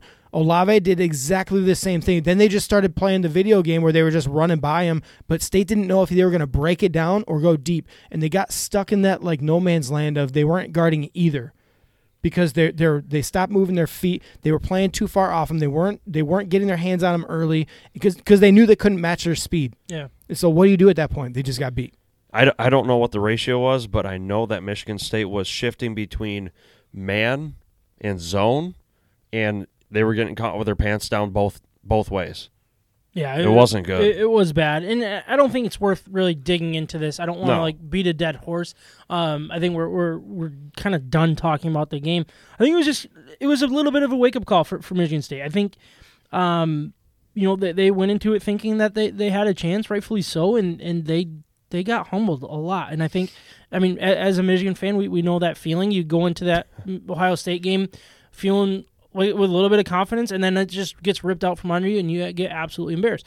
And and that's what State did. And and I think the game. One thing I mean, I think we need to talk about is the game doesn't erase what Michigan State has done this year. Um, they've Not had a all. very good year. What Mel Tucker's done in this this year is is impressive. Um, I'm a little like I, I listen to sports talk all the, all day, and everybody was talking about how uh, Jim Harbaugh was making excuses for the loss against Michigan State, and he wasn't owning up to it. And then when Mel Tucker was giving excuses about the way the reason why they got out man because of recruiting, they got to do this, they got to do that, and he didn't have time to do this and bring in the right guys and like kind of excuse making. Look, I, I agree, and I agree with Harbaugh. I agree with Mel Tucker. I don't want to blast it's- a guy. I just want a little yeah. more consistency when you get these more more talking to national sports talk or not national, but like Michigan sports talk radio. That's pretty one sided. both sides, I guess. Like, you get at that, but I don't know. It's just that that bothered me. But um, this is this, it's been an extremely good year, extremely good. You cannot imagine even the the most the slappiest of slappies wouldn't have wouldn't have predicted what they did. Yeah. and Uh, you no. should be extremely proud of this season. Now, I, everything you got to be careful because you don't want to go into this one and four. You know, you know, end the season one and four with the Michigan win and then losses across, across Yeah. that board there, Yeah, it's dangerous. right? Um, well, I guess you went in Purdue and then they beat They somebody beat- else, yeah. right? So yeah, so Purdue and then They should had a good a win. win, and Uh, then Maryland. Maryland, yep, and then uh, lost to Ohio State, Penn State in, in a bowl game. You got the the bowl game. Um, I, they the they needed yeah they but- needed to run in this game like we said and they just didn't have that to begin with. Their best offense, their best defense would be their offense, and their offense didn't step up or show up at all. Yeah. Um, one thing I did want to talk about before we turn the page is the Mel Tucker contract. We haven't talked about it yet. Um, reportedly close to a contract that's worth ninety-five million dollars. I think they're saying ten years, ninety-five million. Um, I didn't. he- What, what is the the James Franklin contract? Do you, can you pull that up while, while we discuss this? We I can know Yep. it's I make think sure we it's ten. clear it up. I think it's ten years. because I want to compare it, compare the two. Now, look, I, I, I don't, I don't care what people make. I don't care how long people's contracts are. I don't care how much money they're making. That doesn't bother me at all. I'm not going to lose sleep and say Michigan State, you guys are going to regret paying this guy that much money. They were in a, at a point that you're either going to pay up or he's walking out the door. It Yeah. was. I, I'm not saying he's worth this amount of money. I'm not going to say that. I don't think any of these guys are worth this much money, honestly, uh, other than Nick Saban, right? yeah, uh, maybe a couple other guys. But you're in this scenario where you have very, very big jobs open. You got LSU, you got Florida, you got USC, and there's probably other ones that will come open if they're not already. Uh, and, and you have this up and comer, and he's under your wing. You better pay him, or he will walk. I'm sorry. I, I don't care if if Mel Tucker said that this is where he wants to be on the uh, Draymond Green pod podcast or, or not. Like the money's going to talk. And if Michigan State's not willing to step up and spend this money, he's going to walk because this is his ticket. This is his ticket. This is his grandkids' ticket. This is his great grandkids' ticket. This is his opportunity to put his put his put his family in a really comfortable spot. I'm not going to sweat it, sweat over it. Um, I'd love to be in that position. it would, it would be great, right? um, 10 I years is a long time. Don't get me wrong; it feels extremely early. Uh, I look at that number and be like, man, you could probably get a Lincoln Riley to come your way. You could probably get a professional coach to come down for the coach for that type of money. Is Mel Tucker the guy to spend that money on? I have my doubts. If Michigan State's all for it, go for it. Like I, I'm not gonna question it, but like that is a number that gets a lot of people's attention, The- and that is a number. So the the the thing I keep hearing is this contract. If it's signed, it's still not signed yet.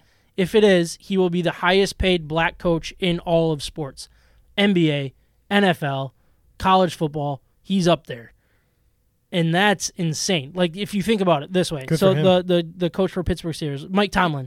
Yeah, you offer this to Mike Tomlin, it might get his attention. Tell me you would rather have Mike Tomlin over Mel Tucker. You know what I mean? And that, that's where I again is Mel Tucker worth it? Yeah. If somebody's worth paying for it, he's worth it. I've I've But- heard that argument. I've heard that argument between the pros and college and how college is really you're going to make more money in college football.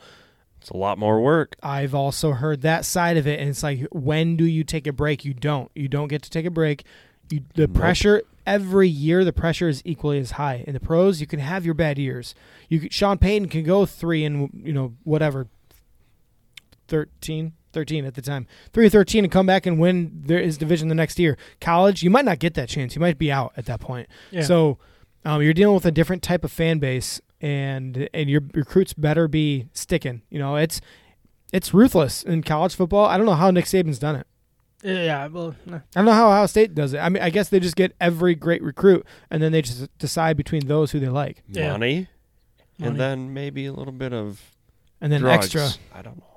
Yeah, tattoos. I, I you know what? I actually heard something. Michigan State is as far as uh, the basketball program and football program head coaches, the combination of the two, and how much money both coaches combined make. Michigan State number one Yeah. That's, between Izzo. I- mean, That's crazy. Yeah, And I mean that again, if if this contract Do it. through. yeah, if it goes gone through. and and that that'll be interesting to see how how it plays out. Harbaugh, Harbaugh, Juwan Howard, number nine. Well, just wait. I know. I think Harbaugh is waiting for this contract to be signed, and he's going to. Hey, you go that. beat Ohio Well, you just got James Franklin signed.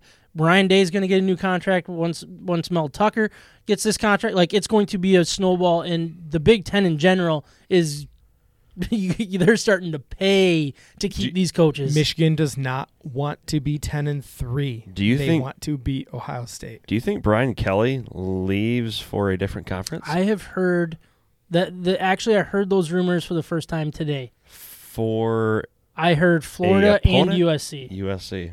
I heard both of those. Um, I I, could see I it. think USC. I think he's actually said that USC and Notre Dame were his dream, dream jobs, right?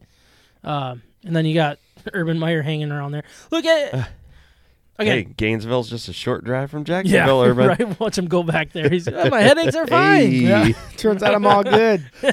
20, Maybe. 15 years later, yeah, I'm all good. We'll see Just how my COVID is doctor. later. Hey, I got some details on Franklin though. all right, yeah, yeah, bring that up. Uh, his new deal is ten years at eight and a half million per year.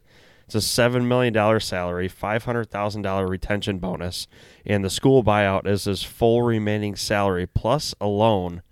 His buyout, if he leaves this year, is twelve million. okay. Eight million next year, six million in twenty three. Uh, Wow. I, I think that's a well, well drawn out contract, and we talked about several weeks ago now that he got a new, um, uh, not lawyer, agent. He got a new agent. Um, part of this deal, and it's a very smart contract. I think on both parts because there, there's a chance that he gets called. Look, I think he's one of the worst, most overrated coaches in all of football. Um, but he was going to get those calls, and now if he does and he wants to leave, the people hiring him have to pay Penn State. Penn State's going to make their money off of him, and if and I- I, think that's smart. And that that's a, another part of the, the Mel Tucker contract that we don't know uh, are are the buyouts and the payouts and stuff like that because that contracts are are absolutely worthless when it comes to college football coaching because you leave and get fired and leave on your own all the time. It happens all the time. Yep. It's all about the buyout, and that's what tells you How serious they are. how serious both parties are. And I think that's the biggest thing with, with Harbaugh right now is he doesn't have. I, I don't think he has a buyout right now. There's no buyout if he leaves um, either side. So um, I, I think that that, kind- that kind of a good segue to, to talk some Michigan, huh? Huh? Go for it. If it's craft beer in Michigan sports, we may not be the authority, but we love both like a fat kid loves cake. This is State of My Sports. Before we get into the main topics of episode 132, I want to remind everyone that the Hops Brewing Company and Cafe is open and pouring some of the best craft beer in West Michigan. Their revamped food menu, rotating taps, wine, and ciders make the hops perfect for whatever you have going on. From dinner with the family, late night drinks with friends, and everything in between, the Hops is becoming a staple in the West Michigan restaurant community that we highly recommend to our friends and listeners. The Hops is the official brewery of State of My Sports in 2021. And if you mention State of My Sports, you'll get a nice little discount off of your first beer. Also, check them out and pick up some six packs for, for all your holiday get togethers and stuff like that. They have some great beer to go. You can get crowlers or six packs from the, the they have Stand Delicious, obviously, and Shadowbox. Award winning Shadowbox is also in six pack as well. So um, bring that to your, your uh, event this holiday season. Uh, Michigan went into Maryland and routed them 59 in 59 to 18 behind an all-around solid effort with Cade going 21 to 28 for 259. You guys can go get more beer if you want. You guys are shaking your cans like Well, I was I was gonna pour some in Micah's cup because I thought I had extra, but they're both gone. Oh jeez. Now it's gone. Um, 21 to 28 for 200 two, for 259 yards and two touchdowns. JJ went 5 of 5 for 58 yards and a touchdown. Huh. Um, also had a rushing touchdown. Huh. Haskins led the team on the ground with 78 yards on 20 carries. But the biggest story with Corum n- uh, dressed but not playing was Donovan Edwards, um, and hi- he had his breakout performance Big time. with only eight rushing yards, but 170 yards on 10 catches and a touchdown. An all around good defensive performance, but nothing crazy really stood out outside of the pick six by DJ Turner. Special teams also gave the team a lift with the Barrett when when Barrett fielded a kick tossed it across the field to AJ Henning, uh, who ran it back for a touchdown. That was so awesome. Just a, What a really throw! that was really- a dime. fun, fun effort to, to watch He this could game. sling it like it, it was Cade Yeah. better. It- Cade it- better watch out. one, th- one thing they QB one. um, one thing they He was a uh, quarterback in high school. so Jim was on uh, 97 won the ticket today or, or yesterday. It doesn't matter. Um, and talked about that play, and he said it was all like just a a, a call by the team. It was an It audible. yeah, Audible it was an mid-play. As soon as that ball's directionally kicked, they're like, "All right, this is what we're doing," Yep. and everybody was on the same page. That's cool to see. Yeah. Now, look, I would love to see it against Ohio State rather than Maryland, but it, it's not like you're hiding something at that point. It wasn't a hide. It was just like a, "Hey, this is what we're supposed to do." This is what we saw, and, and it worked, and that that's pretty cool to see. Um, don't want to really get too much into this game. Uh, again, Cade's numbers twenty. I mean, great. Um, very very solid. JJ, nice to see a nice bounce back for him.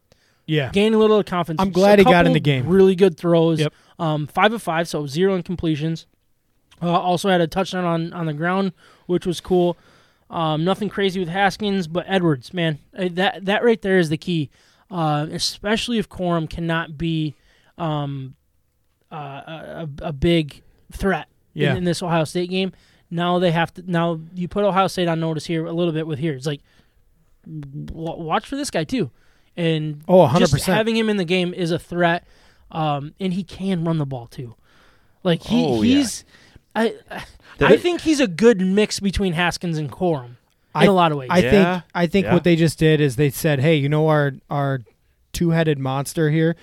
It, it's not This two-headed. this it's, is- it's three headed. yeah, Yeah. and, so watch out. you and cannot a just two-headed count on it. monster's wrapped into the Edwards. I think because he runs Does like both. he's he runs like Haskins with a little bit of that upright but power, and you always say slippery. Yeah. Um, he's young yet, so he's not. He hasn't like one thing runs that like Haskins he runs does like well. Adrian Peterson. That's who he runs like. Yeah, he does. yeah. Um, but he can catch the ball, which ha- uh, I was actually really surprised. So I actually looked up Haskins. Uh, where is that?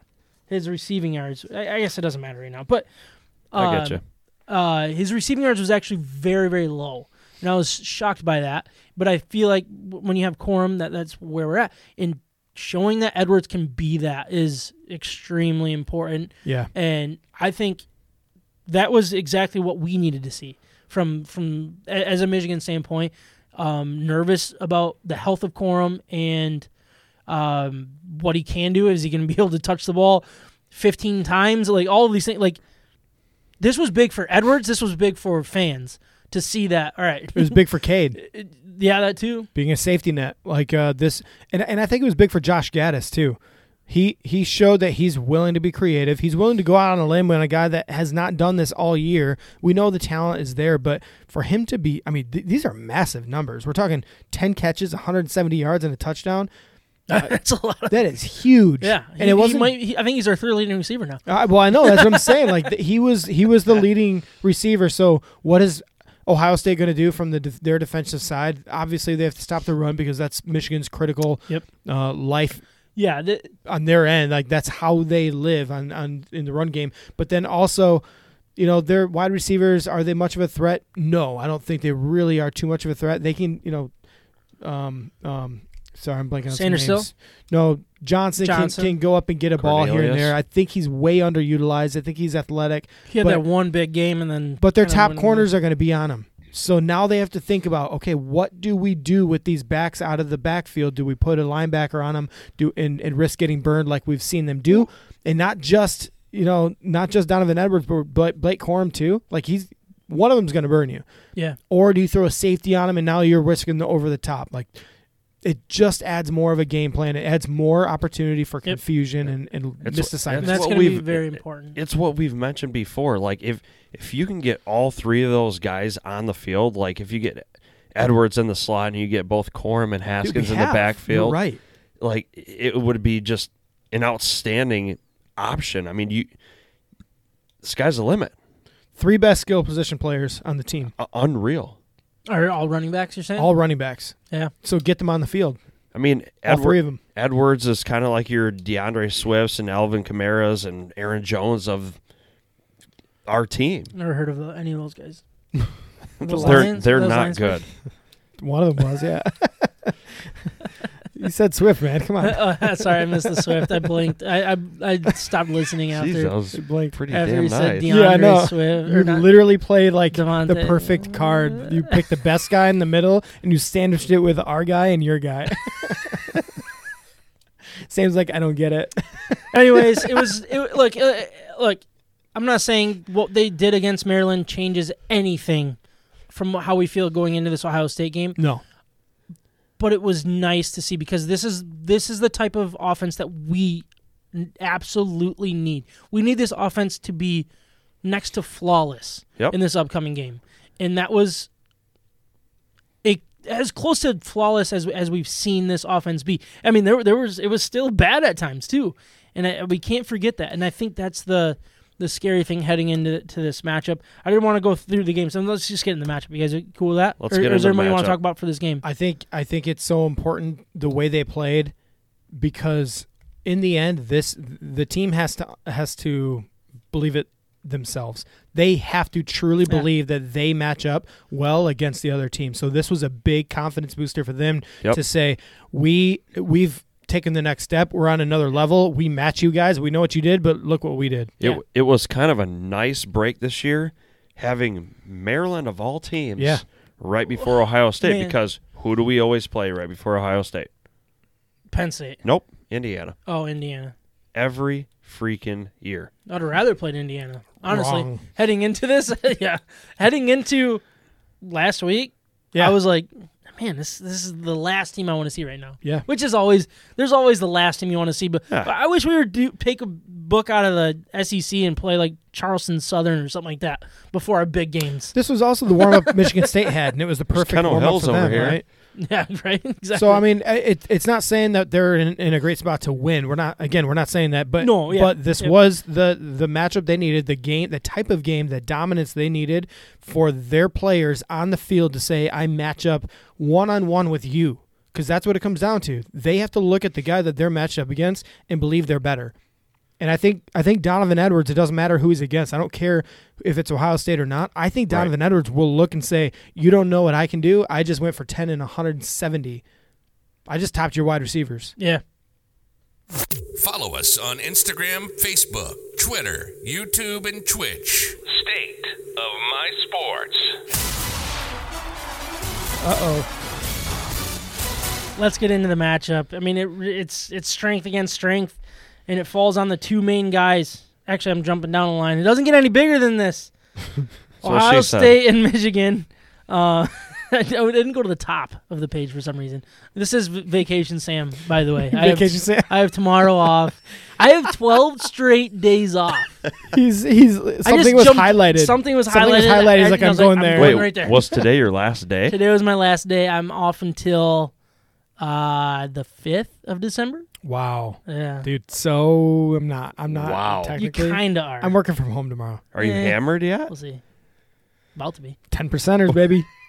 He's working at ten percent. Kick him back. Uh, it doesn't get any bigger than Ohio State and Michigan, uh, with both in the top five now, right? They're both in top five. Yeah. They are Um, five and, versus and, two. Uh, the Big Ten East on the line. Versus- Win and you're you're still a conference and national title conversation. Lose and you just get to listen to the the the, the haters hate and Yep. you just suck it up and, and move on um, for the next you know 300 plus days.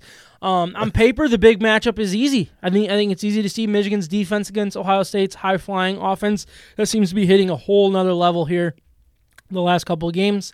Uh, like last week, if I were were to come come on here and say MSU was going to win, I don't think I think I would have lost a lot of respect for some people, um, and people wouldn't take me serious. But again, just like last week, we're not going to talk about why Michigan's going to win. We're going to talk about the path to winning because there is a path. There is a possibility. There's always a possibility, and um, I, I think it's going to take a perfect game to, to, to pull off this upset.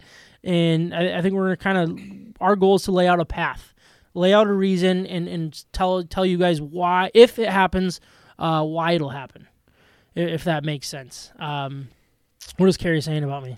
Cute dance, Sam. Oh gosh, what was I dancing? Is your mic off? Um, no, he meant to do that. Turd.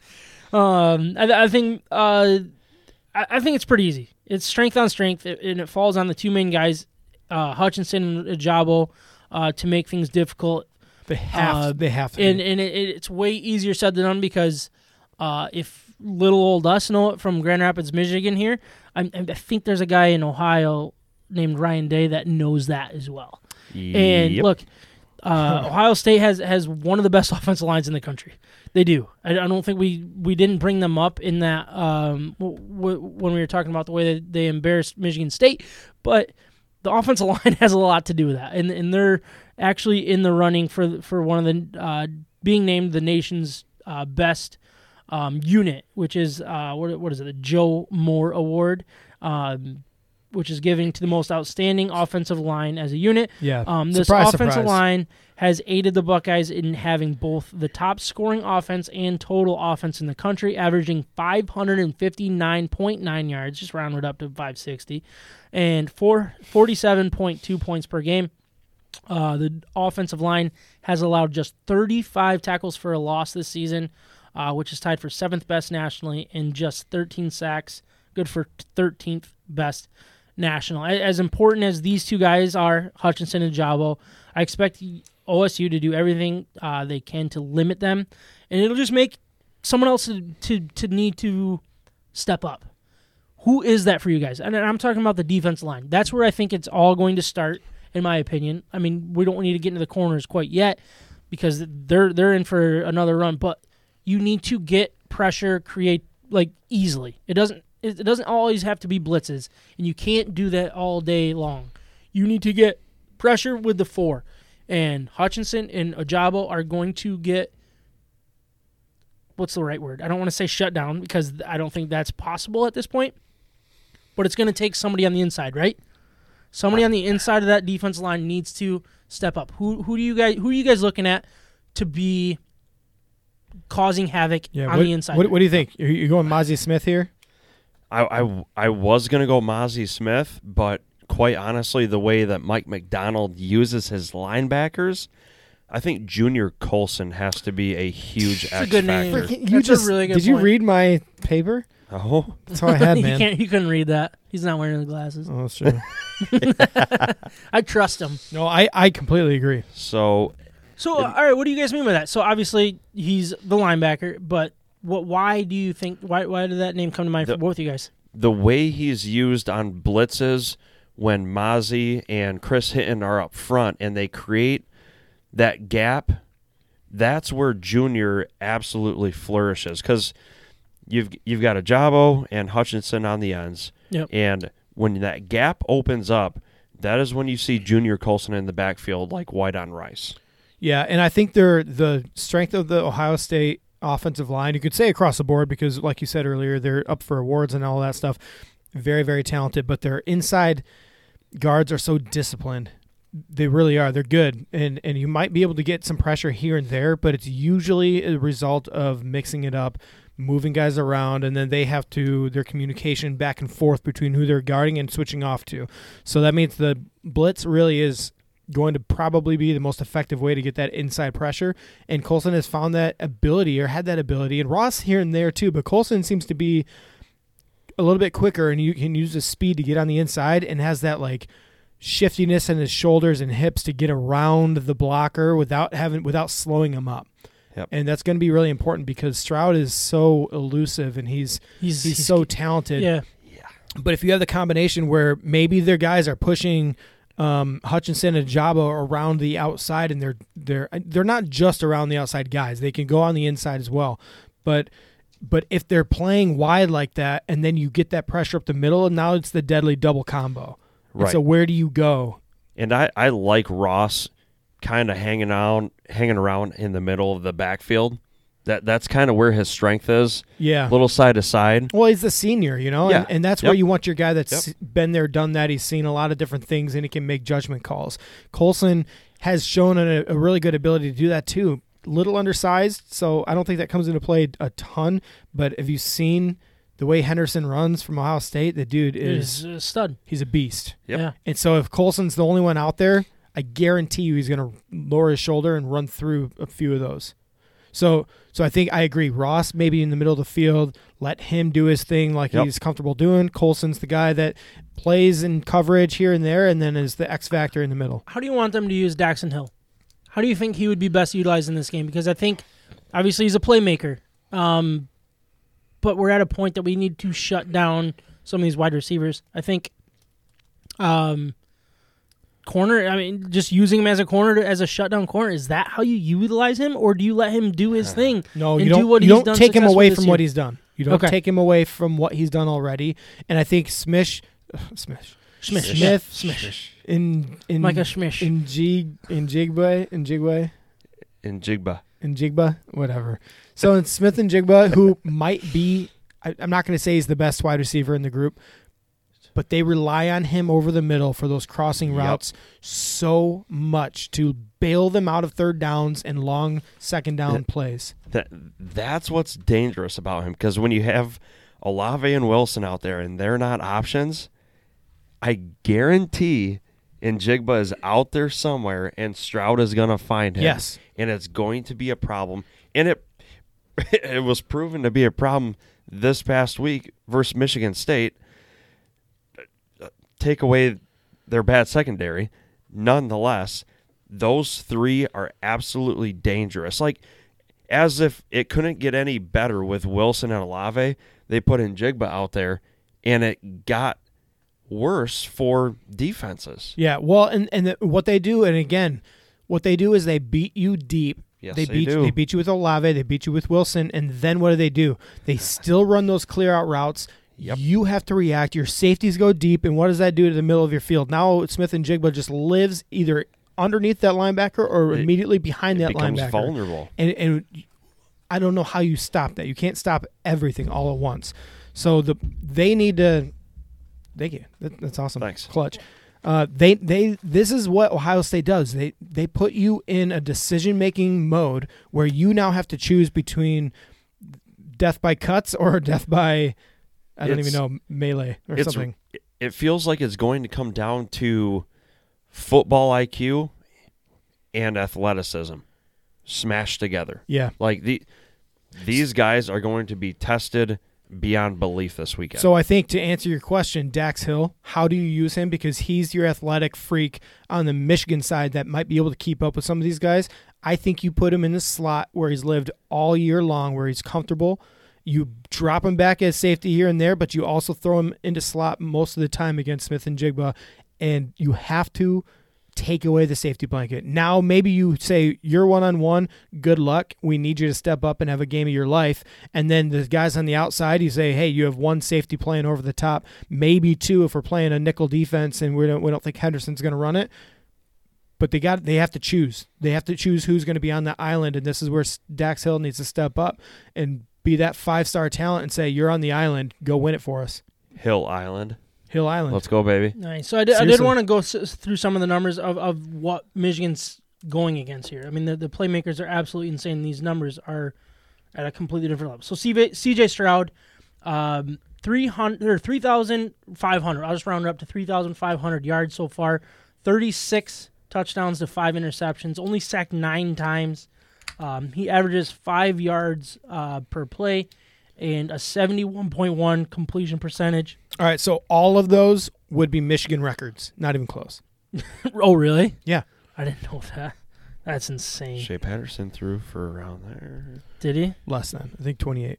Uh, rushing, we got. Uh, so I only had two guys uh, located here. And I, I- there was a reason for that. So TreVeyon Henderson is is their lead back, 150 attempts, uh, 1,100 yards, 7.3 uh, average, and 14 touchdowns. And and I think he has the talent that.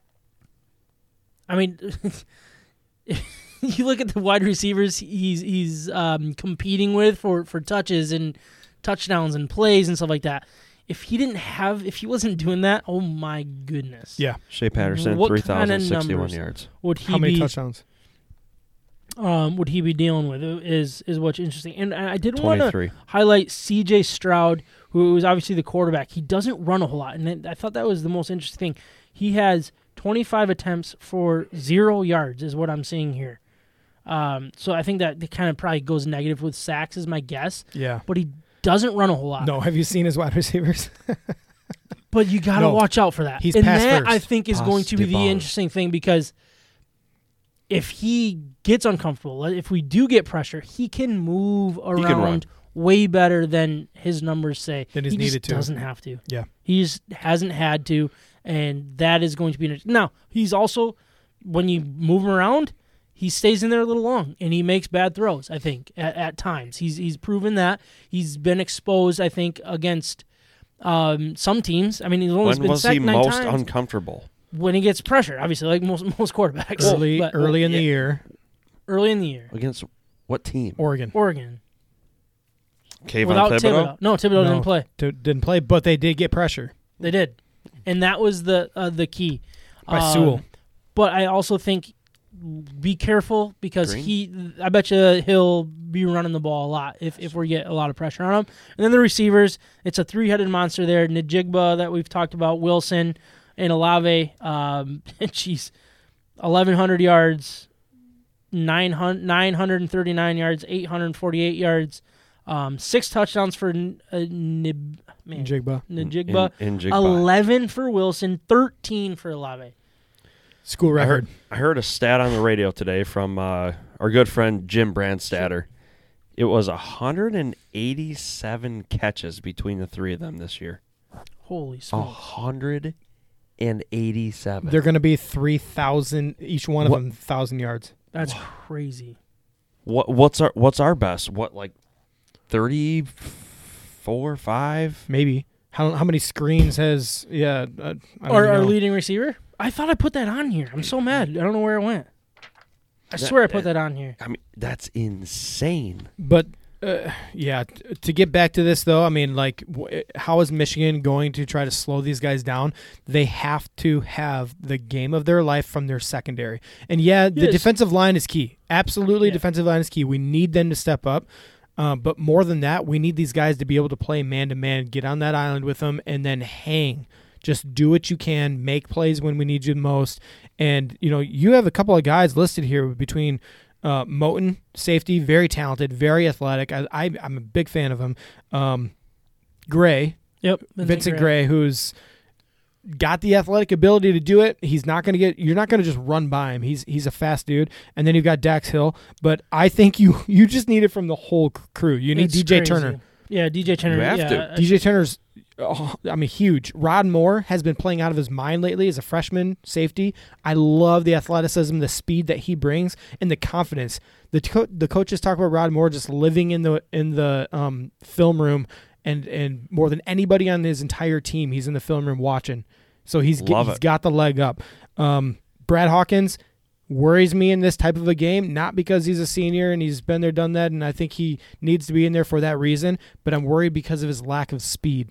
And if he gets beat over the top, this is exactly the kind of guy that Ohio State beats on a regular basis. Um, and then Gemon Green, also athletic ability to keep up with these wide receivers. He's been injured midway through the season. DJ Turner took his spot. Um, he he needs to be there and he needs to be, play the ball because you're going up against first round draft picks. All three of them are going to be first round draft picks. yeah, I don't All three of them will be able to, yeah. to break on the ball. And and Gemon Green's downside is he doesn't play the ball; he plays the man. Exactly. That that's the problem right there. You have three more than capable wide receivers from Ohio State. the secondary has got to be on point. Yeah, so Kerry Cam comes in and said those stats make it feel impossible, uh, but this is our best defense we've had in a while. What do you think about that? Do you think it is our best defense, or do you think? All right, so I, I think it's a difference or between. this? Yeah, yeah, that, that's that's. Do you remember? Do you remember who they tore apart in 2016? Okay. Number 28. was it Hawkins? No, it wasn't. yeah, he's been there a long time. It was number 28, white dude. All always played good, played like Hawkins, but just got torched in this game against Ohio State. I, I don't know. Play after play, I they went after him. clearly have forgotten. Do you on actually know, or are you are you? Asking No, I'm us? I'm just going Oh. off of memory right now. It's tw- it's number 28. I know it. He's, he's a white dude, and Yeah, I um, don't know. Is he in the got- league? No, he got absolutely just torched again. Fifth He year was probably guy. going to be drafted, and you're like, nope, never. Yeah, I mean, he, they just expose their guy, and that's what Ohio State will do in this type of a game. They're gonna find their matchup that they want to expose, and it might be Henderson. Henderson might go off just like um, Yeah. Kenneth Walker did. Yeah, that's a good We point. we might be gearing up for this passing attack, and they're gonna def- just go nuts on us on the ground. yeah, they, they have the ability to do that for sure. Um, one thing that I think is the most interesting with our with our secondary, we're we're athletic enough, we're um, talented enough, but these wide receivers, if you give a quarterback more than four seconds to throw the ball, that's when we're gonna have issues, and it comes back down to the front. It and it, it is absolutely huge, and and that's where I'm just gonna talk about the defense here for I- a second. I remember that. I was spot on with that. Yep. the defense it's it's i am the way i look at this is it is time for hutchinson ojabo and daxton hill to stop being p- pro football focused good with pass rushes and hurries and knockdowns and pass deflections and it's time for one of these guys or all of these guys to make a play I make All those things sound nice, though. I take offense to this statement though, why dude. What what you just said. You don't I'm think like, Hutchinson God, has like finished kinda- the deal? no Like, no i'm saying in the big game Okay, in all right, this I'll this game this game right here right now Did you watch Penn State? That's what I was gonna say. yeah i watched penn state Three sacks, Hutchinson. No, two I- sacks, I Ojabo. Both forced fumble. I That's the game we need, though. okay. That's the game we need. I and that's what I'm saying. You need to seal the deal. You need to make the big plays. And I wasn't just talking about like they haven't done it this year. I mean, they haven't done it against Ohio State. Winovich didn't do it against Ohio State. Um, Gary. De- Devin Bush didn't do it against Ohio State. Gary didn't do it against. Ohio Finish the job. Finish good- the plays. Do the Don't big just plays reach out and swipe game. a quarterback. Finish the quarterback. Kill Make him. the big play. That's the key of this Mm-hmm. defense Go hit him. is you're going to you're going to be bleeding a lot and you're going to have to stop the bleeding quickly and it becomes a big play not just like a sack on second and 2 and all of a sudden push them back to third and 8 and then they still get you play. You know what I mean? Then that stat that sack was basically worthless. Go in kill somebody. Yep. I, Th- uh, that's where motivated. that's I'm where I'm at. Like it, it's play. all about making a play and not just almost making a play. That's that's what I mean. They need to they need to believe deep inside that they're capable of this against the other team. And, and it doesn't matter what their star was on the other side, they need to own it. And that's why this last game was important for them to dominate somebody the way they did, because they need to understand that they're good enough. It's amazing that we haven't even talked about the offense. And but, but I think we know what what it takes. Well, You guys might have when I was gone. Did you guys talk about the offense? No. Michigan's offense. Uh, Look, I Nobody? think. Don't remember at all what we talked about. no. I thought you said the office for a second. I'm like, The office. Oh no, the office. Yeah, let's talk about the office. Michael Scott, Michael Can't Scott believe Paper. Company Sorry. episode. on No. paper, you know that grade Dunder six. Mifflin paper. Um, no, but I, I, the offense is is I think going to be the thing that that holds this team back Yep. and ma- and puts more pressure on the defense than it should be. Now, there have have been teams that can show that they can score on Ohio State's defense. I think Penn State showed that they can keep it close. Uh, Nebraska did decent enough. I guess Uh, that was more of a defensive effort. I think. Um, but the, the, the there's a blueprint out there that, that there's a way to score enough, and there's a blueprint out there of ways to stop them. I, I'm more concerned about, and I'm gonna I'm gonna say I'm more concerned about scoring points than we're gonna get a 50 burger put against us. I- I think I Uh, think the way the way you need to start this game is well okay so I guess if I'm if I'm on the coaching staff in Michigan I look at last week and say and this is what we kind of broke down when you were upstairs we saw Ohio State come out with a game plan. They showed one thing consistently over and over and over and they scored a touchdown which was that comeback that 10 to 12 yard route comeback. The, they they were setting up the cornerbacks. They had a whole drive of setting cornerbacks up and then what happened the very next drive Boom. boom, right by you. I think it was like a 40 or a 77 yard touchdown. The next one after that, uh, Same thing. Yeah. I mean, they they set them up so perfectly. They said you cannot stop us. You have to change something. Right when Michigan State starts playing in, starts biting on those, they're past them. It's not even close. Then what does Ohio State do? They drop their safeties back, and then uh, uh, Smith and Jabe, bah, whatever his name is, goes down uh, oh and under the middle, and now you you can't guard both. You can't guard deep and short crossing That routes. sucks. So so I, I, guess honestly went into this with a little bit of hope, and now that we're talking about Ohio State so much, I'm like, Well, no. no, So I think I think here's the thing. what Michigan has to do is pay attention to the first drive that Ohio State has. If they're going to have the same blueprint that they had against Michigan State, they're going to show a hand and then go completely opposite the second time around on the second drive. That's my prediction. I think if you are a fan and you're watching this, pay attention to that. The first drive, what do they do? If they're they're going deep, they're going deep. What the next drive, they're going to load up and run the ball. Drive number one, if they start running the ball, what's what are they going to do second second time? They're going to start throwing it deep. They're going to bring those safeties in. They're going to challenge you to change your game plan. They are going to mix it up like you've never seen. Just need to make a play. Uh, It really is what it, what it is, and and our our offense needs to be. They need to have a, a Michigan State performance. Our offense does. We need to Yep. have some sort of patriot game plan Make them play where left-handed. we where we play yeah where we play a different type of game where we're one step ahead of them predicting what they're doing Michigan's offense is going to have to be a mixture between the time that they played Wisconsin and Maryland. Right there, those two games. yeah, I mean, Eh, I, it's it's everything. weird because the offense gets so stagnant at times. In both Right. those games, they did.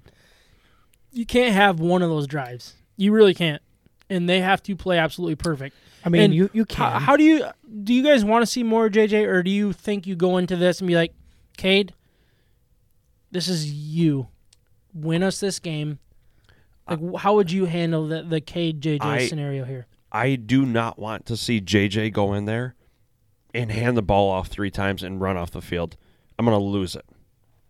It- Make him use every limb he's got to make this team win. It is all that matters. If you're going to go stick him in there and hey, hand the ball off or or an RPO and then and then run. Like that that is that is not going to solve anything. OSU is going to sniff that out and absolutely pound him into the ground and in the backfield. It will not work. So right now, I I like the way that Cade's playing. I think right now you trust Cade. Yeah, I feel like you've kind of made your bed. You're sleeping in it, w- win or lose here at this point. we've also seen a little bit different cade in Last- recent weeks Last game, go- yeah, well going into michigan state we saw a cade that never topped never went into 200 yards like these, this guy was was having zero touchdowns a game and then michigan state and then followed by you know the Maryland. was it maryland right after state No, oh no, uh, in, in Penn State. Penn State. Yeah, Penn State with with I mean he he did okay. I mean he did his job for the most part, and he came up with with a big play The down big the play. stretch. Yeah, Yep. and then and then you know Maryland what he did there. So this is a kid that's gained in confidence, and at least he doesn't turn the ball over, and he needs to continue that. But I think what our frustration all year with Michigan has been their third downs. They've been getting to so many third downs because they're running the ball in the short passes, Yep. and we don't think that can win against Ohio State. It however, won't. however, that is a method of keeping Ohio State off the Yep. field. And if And- you have those and long it's not sustained, third down. It's yeah, and, and, and I I meant to bring this up when we were talking about the lines. It was like what um, MSU did on fourth down was they they they kicked it. What Michigan has done on fourth down, time and time again, is go for it. They have been so aggressive this year, and I think, yeah, I definitely want to get some of that. Um, but like, where was I? I was thinking about Arvon Sauer. uh, uh, can't come back from that. but Michigan's going to need to convert multiple fourth downs in this game. And they've been planning for that since day one of this season. Going forward on fourth down has been Harbaugh's MO. It's bit him in the butt. It has Yeah. benefited. It has done both. And man, grab your you know what and fight to the end here because you are going to be fighting for every single inch This because is who they are. those inches are going to be the difference between turnover on downs and continuous a, s- a long drive, giving your defense rest, and keeping that offense off the field. So I, I, I don't necessarily want this team to envision or hope they get to a third down every single drive as they drive down the field. I get it's going to take a lot of time off. You you're going to eventually just end up in third downs. I get it. That's Yep. that's that's what this team's mo is. But don't don't like hope like yourself they in. to. I was gonna say, don't hope yourself into the third down scenario. You get a long game. It's going to be a very long day, very long game, lots of emotions. Don't wish yourself into that third down scenario constantly. Yep. Yeah, don't just give it to him. I, I agree No. with that. Don't don't just be so predictable in your game plan calling. And I don't think they will. I think he's turned a, a little bit of a corner. Um, Josh Gattis, that is, in his in his play calling, he's been a little bit more creative. Seems like every time he seems he's turned a corner, he takes Then he goes right back. step back. Yep. Yeah, and and I that's definitely possible here, especially early on in the game. Maybe he doesn't want to play it, you know, show his hand. Screw that, show your hand. Like Show let them your- think show about this your is everything. nuts. the time. This is the Show time. everything. Yeah, show your nuts. I don't care. Yeah, Like No. Micah goes streaking afterwards, right? hey, Mike already said off air, but I did want to bring this to everybody's attention. he said, if they win, I, and I'm going to quote you on this. Go- if go Michigan wins this game, he is going to go streaking and he said, Yeah. and he said he wanted Sam to film that or record it and put it on and Facebook. post it. Yeah, I'm not sure what that means. well, text it to him because he's gonna be gone. yeah, he's going to be in that's the reason I'm going to be gone, guys. Yeah. You know, if Michigan wins this game, you have to be in Alabama for the next six weeks yeah, because that's Michigan will be in the so I'll the just- Big Ten I'll title, just come then back the and then- and Final then- Four, and then go back. and Yeah. just go back and forth, just back and forth, just back back, and forth. back and forth. Should we get into picks? You guys already getting Snap, picks? snap, do snap, it. snap. All right. Can you explain betting here? Actually, let me just hit music here. Yeah, I'm just gonna explain everything I'm gonna be doing here from now on out. You- You want me to explain Betting Hero? Yeah, I do. I need to take a breather. Yeah, nobody nobody listening knows about Betting Hero, I bet, because no, they definitely do, right? No, they, uh, they've all listened. Did I you would say assume. I bet? Unless we have a new listener. If you're a new Ooh. listener out there, please comment. I comment. hope. yeah, uh, so Betting Hero, bettinghero.com, promo code MIBETS. This is your opportunity to get uh, the best promo codes available that are all legal in the state of Michigan, and, and they do the work for you so you don't have to go shopping around. They'll, they'll give you the best bet so you can win as much free money from week to week as possible. So it's not just that these promo codes go away after you sign up, the promo codes are there uh, no matter what time of year it is, um, whatever big game comes next, or boxing, or MMA, whatever, football, they are begging for you to win money at this point in the, in the game. Everybody's trying to get one leg up on everybody else. So bettinghero.com, promo code MIBETS. I don't need to sell you anymore. There's free money out there. Go ahead, go take it, Get some. go get some. That's that's a good way to support us as well. All right, we got Bears at the Lions. Lions are pl- actually. Let me go over. Micah, you went three, four and three. Kyle went three and four. Ryan five and two. Oh, look at that. I went four and three. Micah is still leading the way, forty six and thirty eight overall. Kyle's forty four and forty. Ryan forty two and forty two, and I'm forty and forty four. It's getting a little close here, so I like it. Um, anyways, we got the Bears at the Lions. Thanksgiving. We got three Thanksgiving days.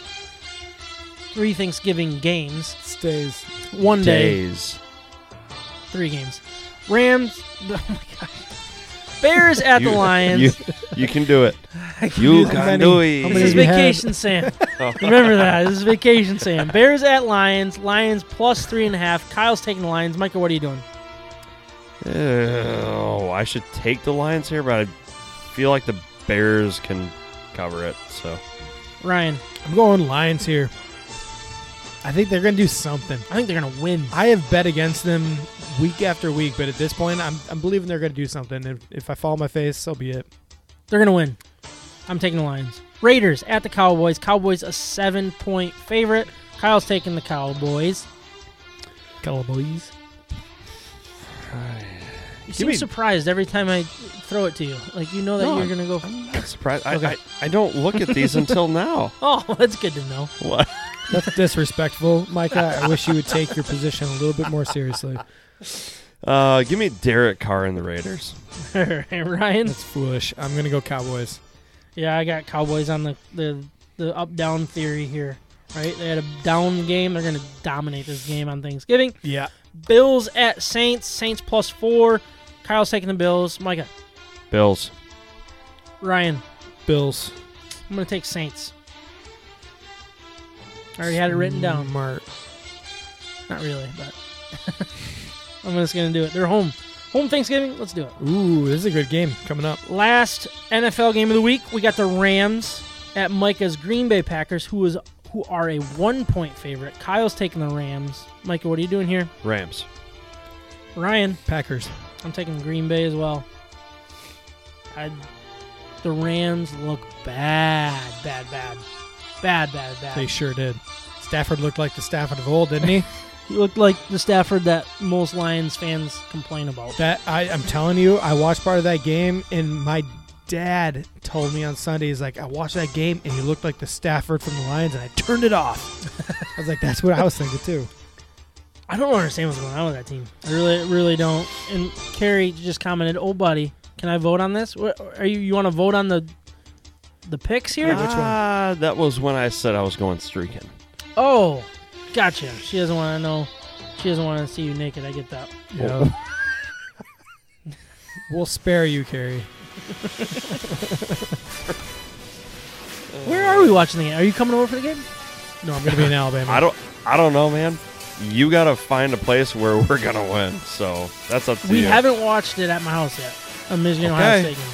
Okay, well, the last two years versus MSU was here and going Different very matchup. Different team. Different team. Okay, okay. Where were you last year? Last year we were at Micah's. No, last year they didn't play. Two years ago we were at Micah's. Yeah. Three years ago we were at Trav's, right? No, that was four years ago. Oh, that was. What was three years Oh, ago? uh, Travs, that was. That was five. Five years ago? 2016. That was the JT was short game. And he's Yeah, because still Peyton short. was still a baby. So that was six years ago. That was his old house, though. there were a lot of expletives coming out of our mouths, and there were a lot I of literally kids around. passed out. Like I jumped because I got so excited when we stopped him, and then I didn't. Like I didn't. I would like I passed out when I was up because I like was on the ground and then What? I jumped and then I like passed out and I hit the floor. Yeah, it was bad. And then and then you Vasectomy? woke up and I they- woke up the and- same thing. And then you woke up and they didn't actually stop them. Exactly. It was Oh awful. my gosh. Where were we three years ago? Oh, I remember. I was at a wedding. Oh, Yeah. Who plans a wedding? Michigan, Ohio State. Matt Kramer does. who gets married during football season?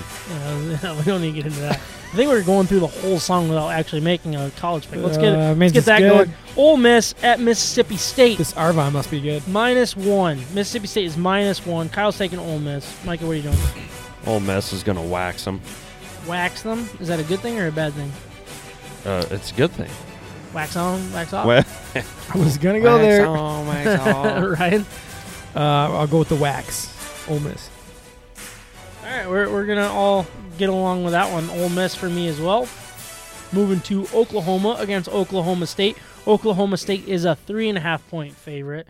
Uh, Kyle's taking Oklahoma State. Ryan, what are you doing? Or Micah, what are you doing? Oklahoma State is going to eleven and one.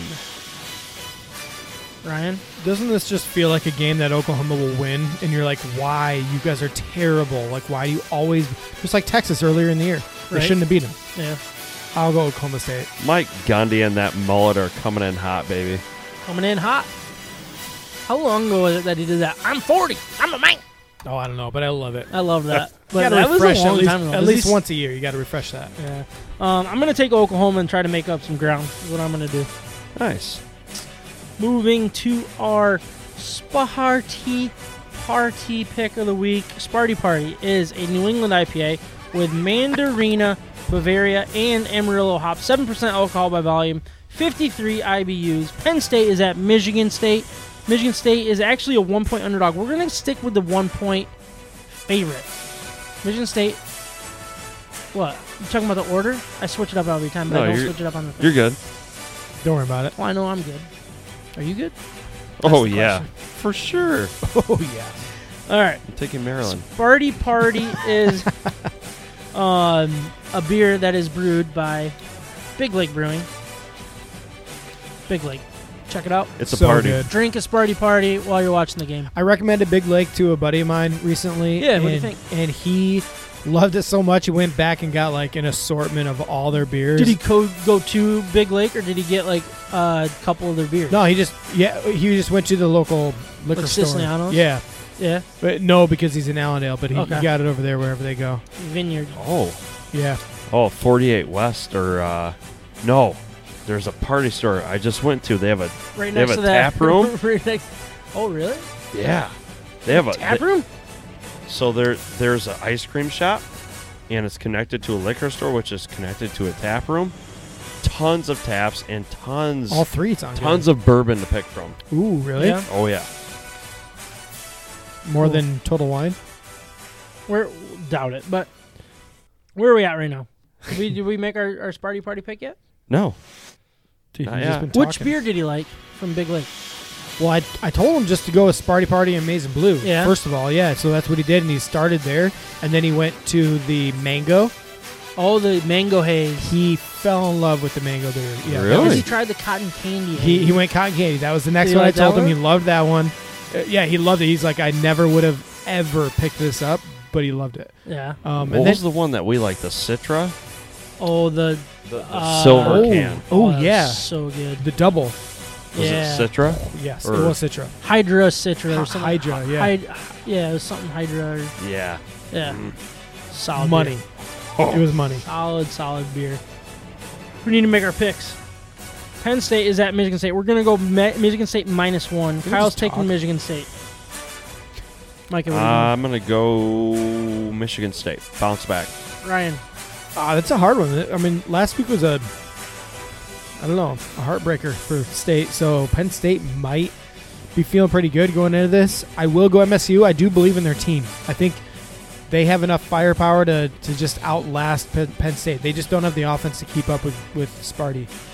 I just hope they I hope they play to their potential. I'm, Yeah, I'm worried about that. It'll be interesting to see who's healthy and who's not on both sides of the, the spectrum here. Kenneth Um, Walker, Clifford time, yeah. and Walker, and um, I heard there's flu going through Penn State, but I'm, I'm going to go with Penn State. I I am concerned about Michigan State and their their letdown. Like they're, I feel like they're playing with their, you know, their their their chests pumped out a little bit, and now that they got pushed back in, it's like, how are they going to respond? I'm, I'm going to go with Penn State on this one. Franklin is pumping his chest out, coaching. With a new contract. New Lots contract. of money. I'm going with a new contract. Um, contract versus contract. yeah, we're gonna move to our Hazen Blue Crushable New England IPA featuring Citra and Mosaic hops and brewed with real blueberries, 5.5% alcohol by volume, 20 IBUs. It is another win from Big Lake Brewing. They do amazing stuff. You're, gonna Um, keep, you're gonna keep playing the music gotta- here or no? yeah, I gotta, I gotta go. We got Okay. some time to talk about this All game, right? Um, so we're going into our Ohio State at Michigan matchup. Michigan is plus eight. That's a that number is in a perfect spot. I feel like eight. It's gonna probably move to eight and a half. It's gonna move back down to seven and a half. It's gonna move around. I could see it getting to nine at times. Like it'll be really interesting to see how this moves throughout the week. Um, Kyle's gonna take Michigan. He says they're gonna lose, but it's they're gonna keep it close. Wow. Um, Micah, what are you doing here? That's where I'm going. They they may come they may come up with a crap field goal or a crap touchdown late to keep it close, or they may win. Ryan? Does anybody know what uh, El Jefe picked on this one or no? Barstool. Uh, I don't know El who that is. Jefe, Who's El Jefe? Presidente, Oh, whatever, dude. Jeff. Does anyone know what Jeff? Jeff. What does Jefe Hey. mean? What does Jefe mean? Jeff. Uh, it's Jeff. I'm just giving fodder for next year's uh, like best of. Sam, will you check in with Jeff for us? oh us? my gosh, El Jefe. What? Okay, Who did El Jefe take? guys, Ryan? who out there is named Jeff? Who I've been talking to? Like, why was that in my head? Please text me. let me know if I've been talking to you and There's your name is coworker- Jeff. I have Oh. a coworker named Jeff. Man, it wasn't. Oh. it wasn't your coworker. Check in Jeff. with him. That's what he's asking about. Yeah, like how, El what did- Jefe, who'd you take? who did he take? I want to know. I just want some info. Some. Uh, All right, we're about to go through a whole song just for the Michigan pick, but that's fine. Ryan, what are you doing? I'm not. I'm not worried about that at all. I know you're. I'm still stalling. You know what? I'm gonna take the easy way out here. I'm gonna go Ohio State, so I get the best of both worlds. I'm either right or Michigan wins, Yeah, I'm gonna do the same. and that's cheap. And I was going to go the other way, but Kyle and Micah went with Michigan, which I just wasn't expecting. Yeah, So I'm, I'm gonna make up some ground. If um, hopefully not. well, I'm either gonna make up ground or I win, and I don't even care. If not, you're going streaking. Uh, Yeah, Alabama. baby. no, I, am gonna I'm gonna take Ohio State as well. I just don't see it. I don't see how they can handle it, and and I hope I'm wrong. I it's hope I'm just a dead lot. wrong. It's a lot. I to really, take care of. yeah, um, yeah. I guess we'll just do our second beer grade of the day. It is time to grade our Michigan beers for this episode, but before we do, I want to once again remind everyone of our partner, Siciliano's Market. They are simply the best beer store in West Michigan, located on Lake Michigan Drive, right between Grand Valley State University's main campus in downtown Grand Rapids. Wherever you live in West Michigan, it is worth the short drive for what they have to offer. Whether you know what you want or you need some help from their expert staff, Siciliano's Market is the best place for that. They not only have a massive and up to date inventory of the best craft beers from across our great nation, they're individually priced so you can mix and match to build your own six pack. Along with their great selection of craft beer, they have specialty wines, spirits, ciders, coffee, tea, tobacco, and cigars. They also have the largest selection of homebrew and winemaking supplies in West Michigan. We love that Siciliano's Market is part of the State of My Sports family and is who we visit to help us choose our Michigan beers for each and every episode. So please check them out and let them know that we sent you. Ryan, what are you drinking over there? I just gave it away to you. um, wobbly cobbler, which is after a few of these, it makes it harder to to come up with that name. Uh, this is their six percent kettle sour with blueberry, blackberry, raspberry, strawberry, boysenberry, key lime with lactose and graham cracker. Um, this thing is jam packed. Like if you guys can see my glass Yeah, after this, I don't even know Yeah. like yeah how close you can get, but there is just residue all over um, the outside of this glass. residue. It, it's jam packed again, and and that the flavor of that um, is is really the key of this beer, and it's so good. Like all of their beers, I don't really know how to describe them to anybody else. Whenever uh, they ask about it, I'm just like.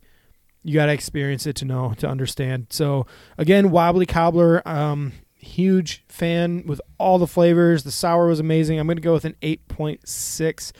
I don't I don't care like I, I grade all their sours so high, but but I don't care because they're all so good and it's right up my alley. Like if I'm gonna go beer, I can go with one of their IPAs or I can go with a different beer from a different place. This is so unique. I'm gonna get my hands on this anytime I can. Any any anytime I have an opportunity, I'm gonna go with their sour. Very nice, very nice. I your mic's off. I'm, I'm gonna. Third go. time. Every time. Third time tonight. Just not with Strike it. three. I'm drinking the dark div- divination. Um, it is their pastry stout. It is uh 10% alcohol by volume, and this one has Nutella. Is my my guess. I'm trying to see the the can. I- It's hard in this lighting, isn't it? You guys have a hard time with that? Welcome No. to my world. No, it was very easy to read. Um, it is their yeah pastry stout uh, with hazelnut and cocoa nibs and vanilla, probably brewed by Arvon Brewing Company in Grand Rapids, Michigan. Holy frick. What was so that? good. What? What? This is solid. Isn't That, that, one's really good. This just blew my mind. Ryan just just switched to Micah's and loved it. Um, yeah, so that that's that's good to see. Um, but no, but I my I, look, I'm I'm not. A, this isn't my style, but it was actually very very good. It got me where I wanted to be tonight. Um, I'm gonna go with it. 8.0. you didn't.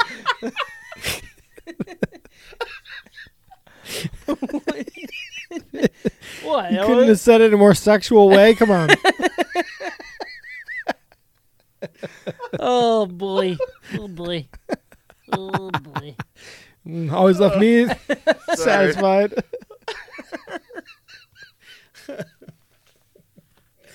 I didn't I didn't think it was that bad. And you guys just lost it. Now I'm losing it.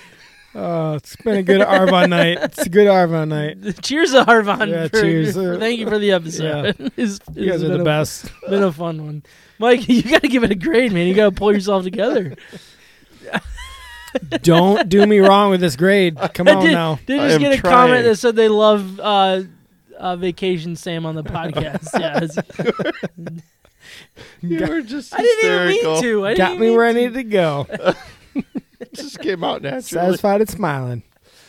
Oh, right, okay. man, So I'm drinking their strawberry rhubarb cobbler. Uh, five percenter. It's got strawberry, rhubarb, cinnamon, vanilla, granola, and lactose sour. Every time I drink one of their beers with their lactose in it, it is just Man.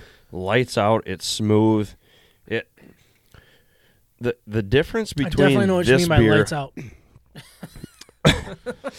gonna have a lot Try of those next weekend. Try too hard. Um, I should have just kept it more yeah. natural. As soon as I try to be funny, it doesn't This, work. this beer, it, it doesn't have as much tart as a lot of their sours. So i if you don't like that that little pinch in your cheeks where it's too sour, this is one of those beers for you. It's so smooth. It, it goes down so well. I mean, I I crushed three of them, and I I, I love smooth beers. I, I like my bourbons a little bit more smooth. I'm just that type of palate. So that beer, I'm gonna go with a 9.1. Wozers. He you did agree it. with that one, right? He did it. Oh, I d- absolutely. Yeah. agree. Yeah. That is a really, I, really. I'm telling you, That the might be Wobbly one of the- Wobbler is is phenomenal. And then I just went to this and I was like, "Whoa, what, Yeah. what is this?" Uh, th- this It'll one's blow def- your the mind. the wobbly cobbler definitely has more of the the suck in your cheeks type thing, you know, the tight cheek thing. yeah, Um, but yeah, well, like I explained very well, and I'm just not gonna try to move on any any further. Oh no, please with- do. Go ahead. No, Yeah, no, just- I, I really shouldn't. I, I mean, I don't know how we've gotten to where we are at maybe just go uh. back and forth. You you tight cheek it, and then you re- relax a little bit, and then and then you know back and forth. Oh man, guys, We're it was a good, so good immature. episode. outro. We are so mature. Uh, What is the out? Where is the outro? I don't even know. There it is. Right there. It's named something ridiculous. It's you're never outro gonna with it. fade. Yeah, Yeah, I I don't know how it took me yeah so it's long to, ridiculous. to find it. But anyways, that was episode 132. Can you believe that I remember that it was episode 132? Yeah, seriously. That was a fun one. Hopefully, so check in on Saturday. We're gonna have our, our I will not be there. 133. Ryan won't be there. It's gonna be a good episode though. So check it out. Do it. You've been oh listening boy. to do I State do? of My Sports. Talk to you next week. Thank you guys for recording. Yeah. Thank From you for watching, Wings listening. To the Lions, Talk to you next to week. the Tigers, to the Saturday. Pistons, Jeez. to Michigan and Michigan State, and everything in between. We're talking about it. And don't forget the beer.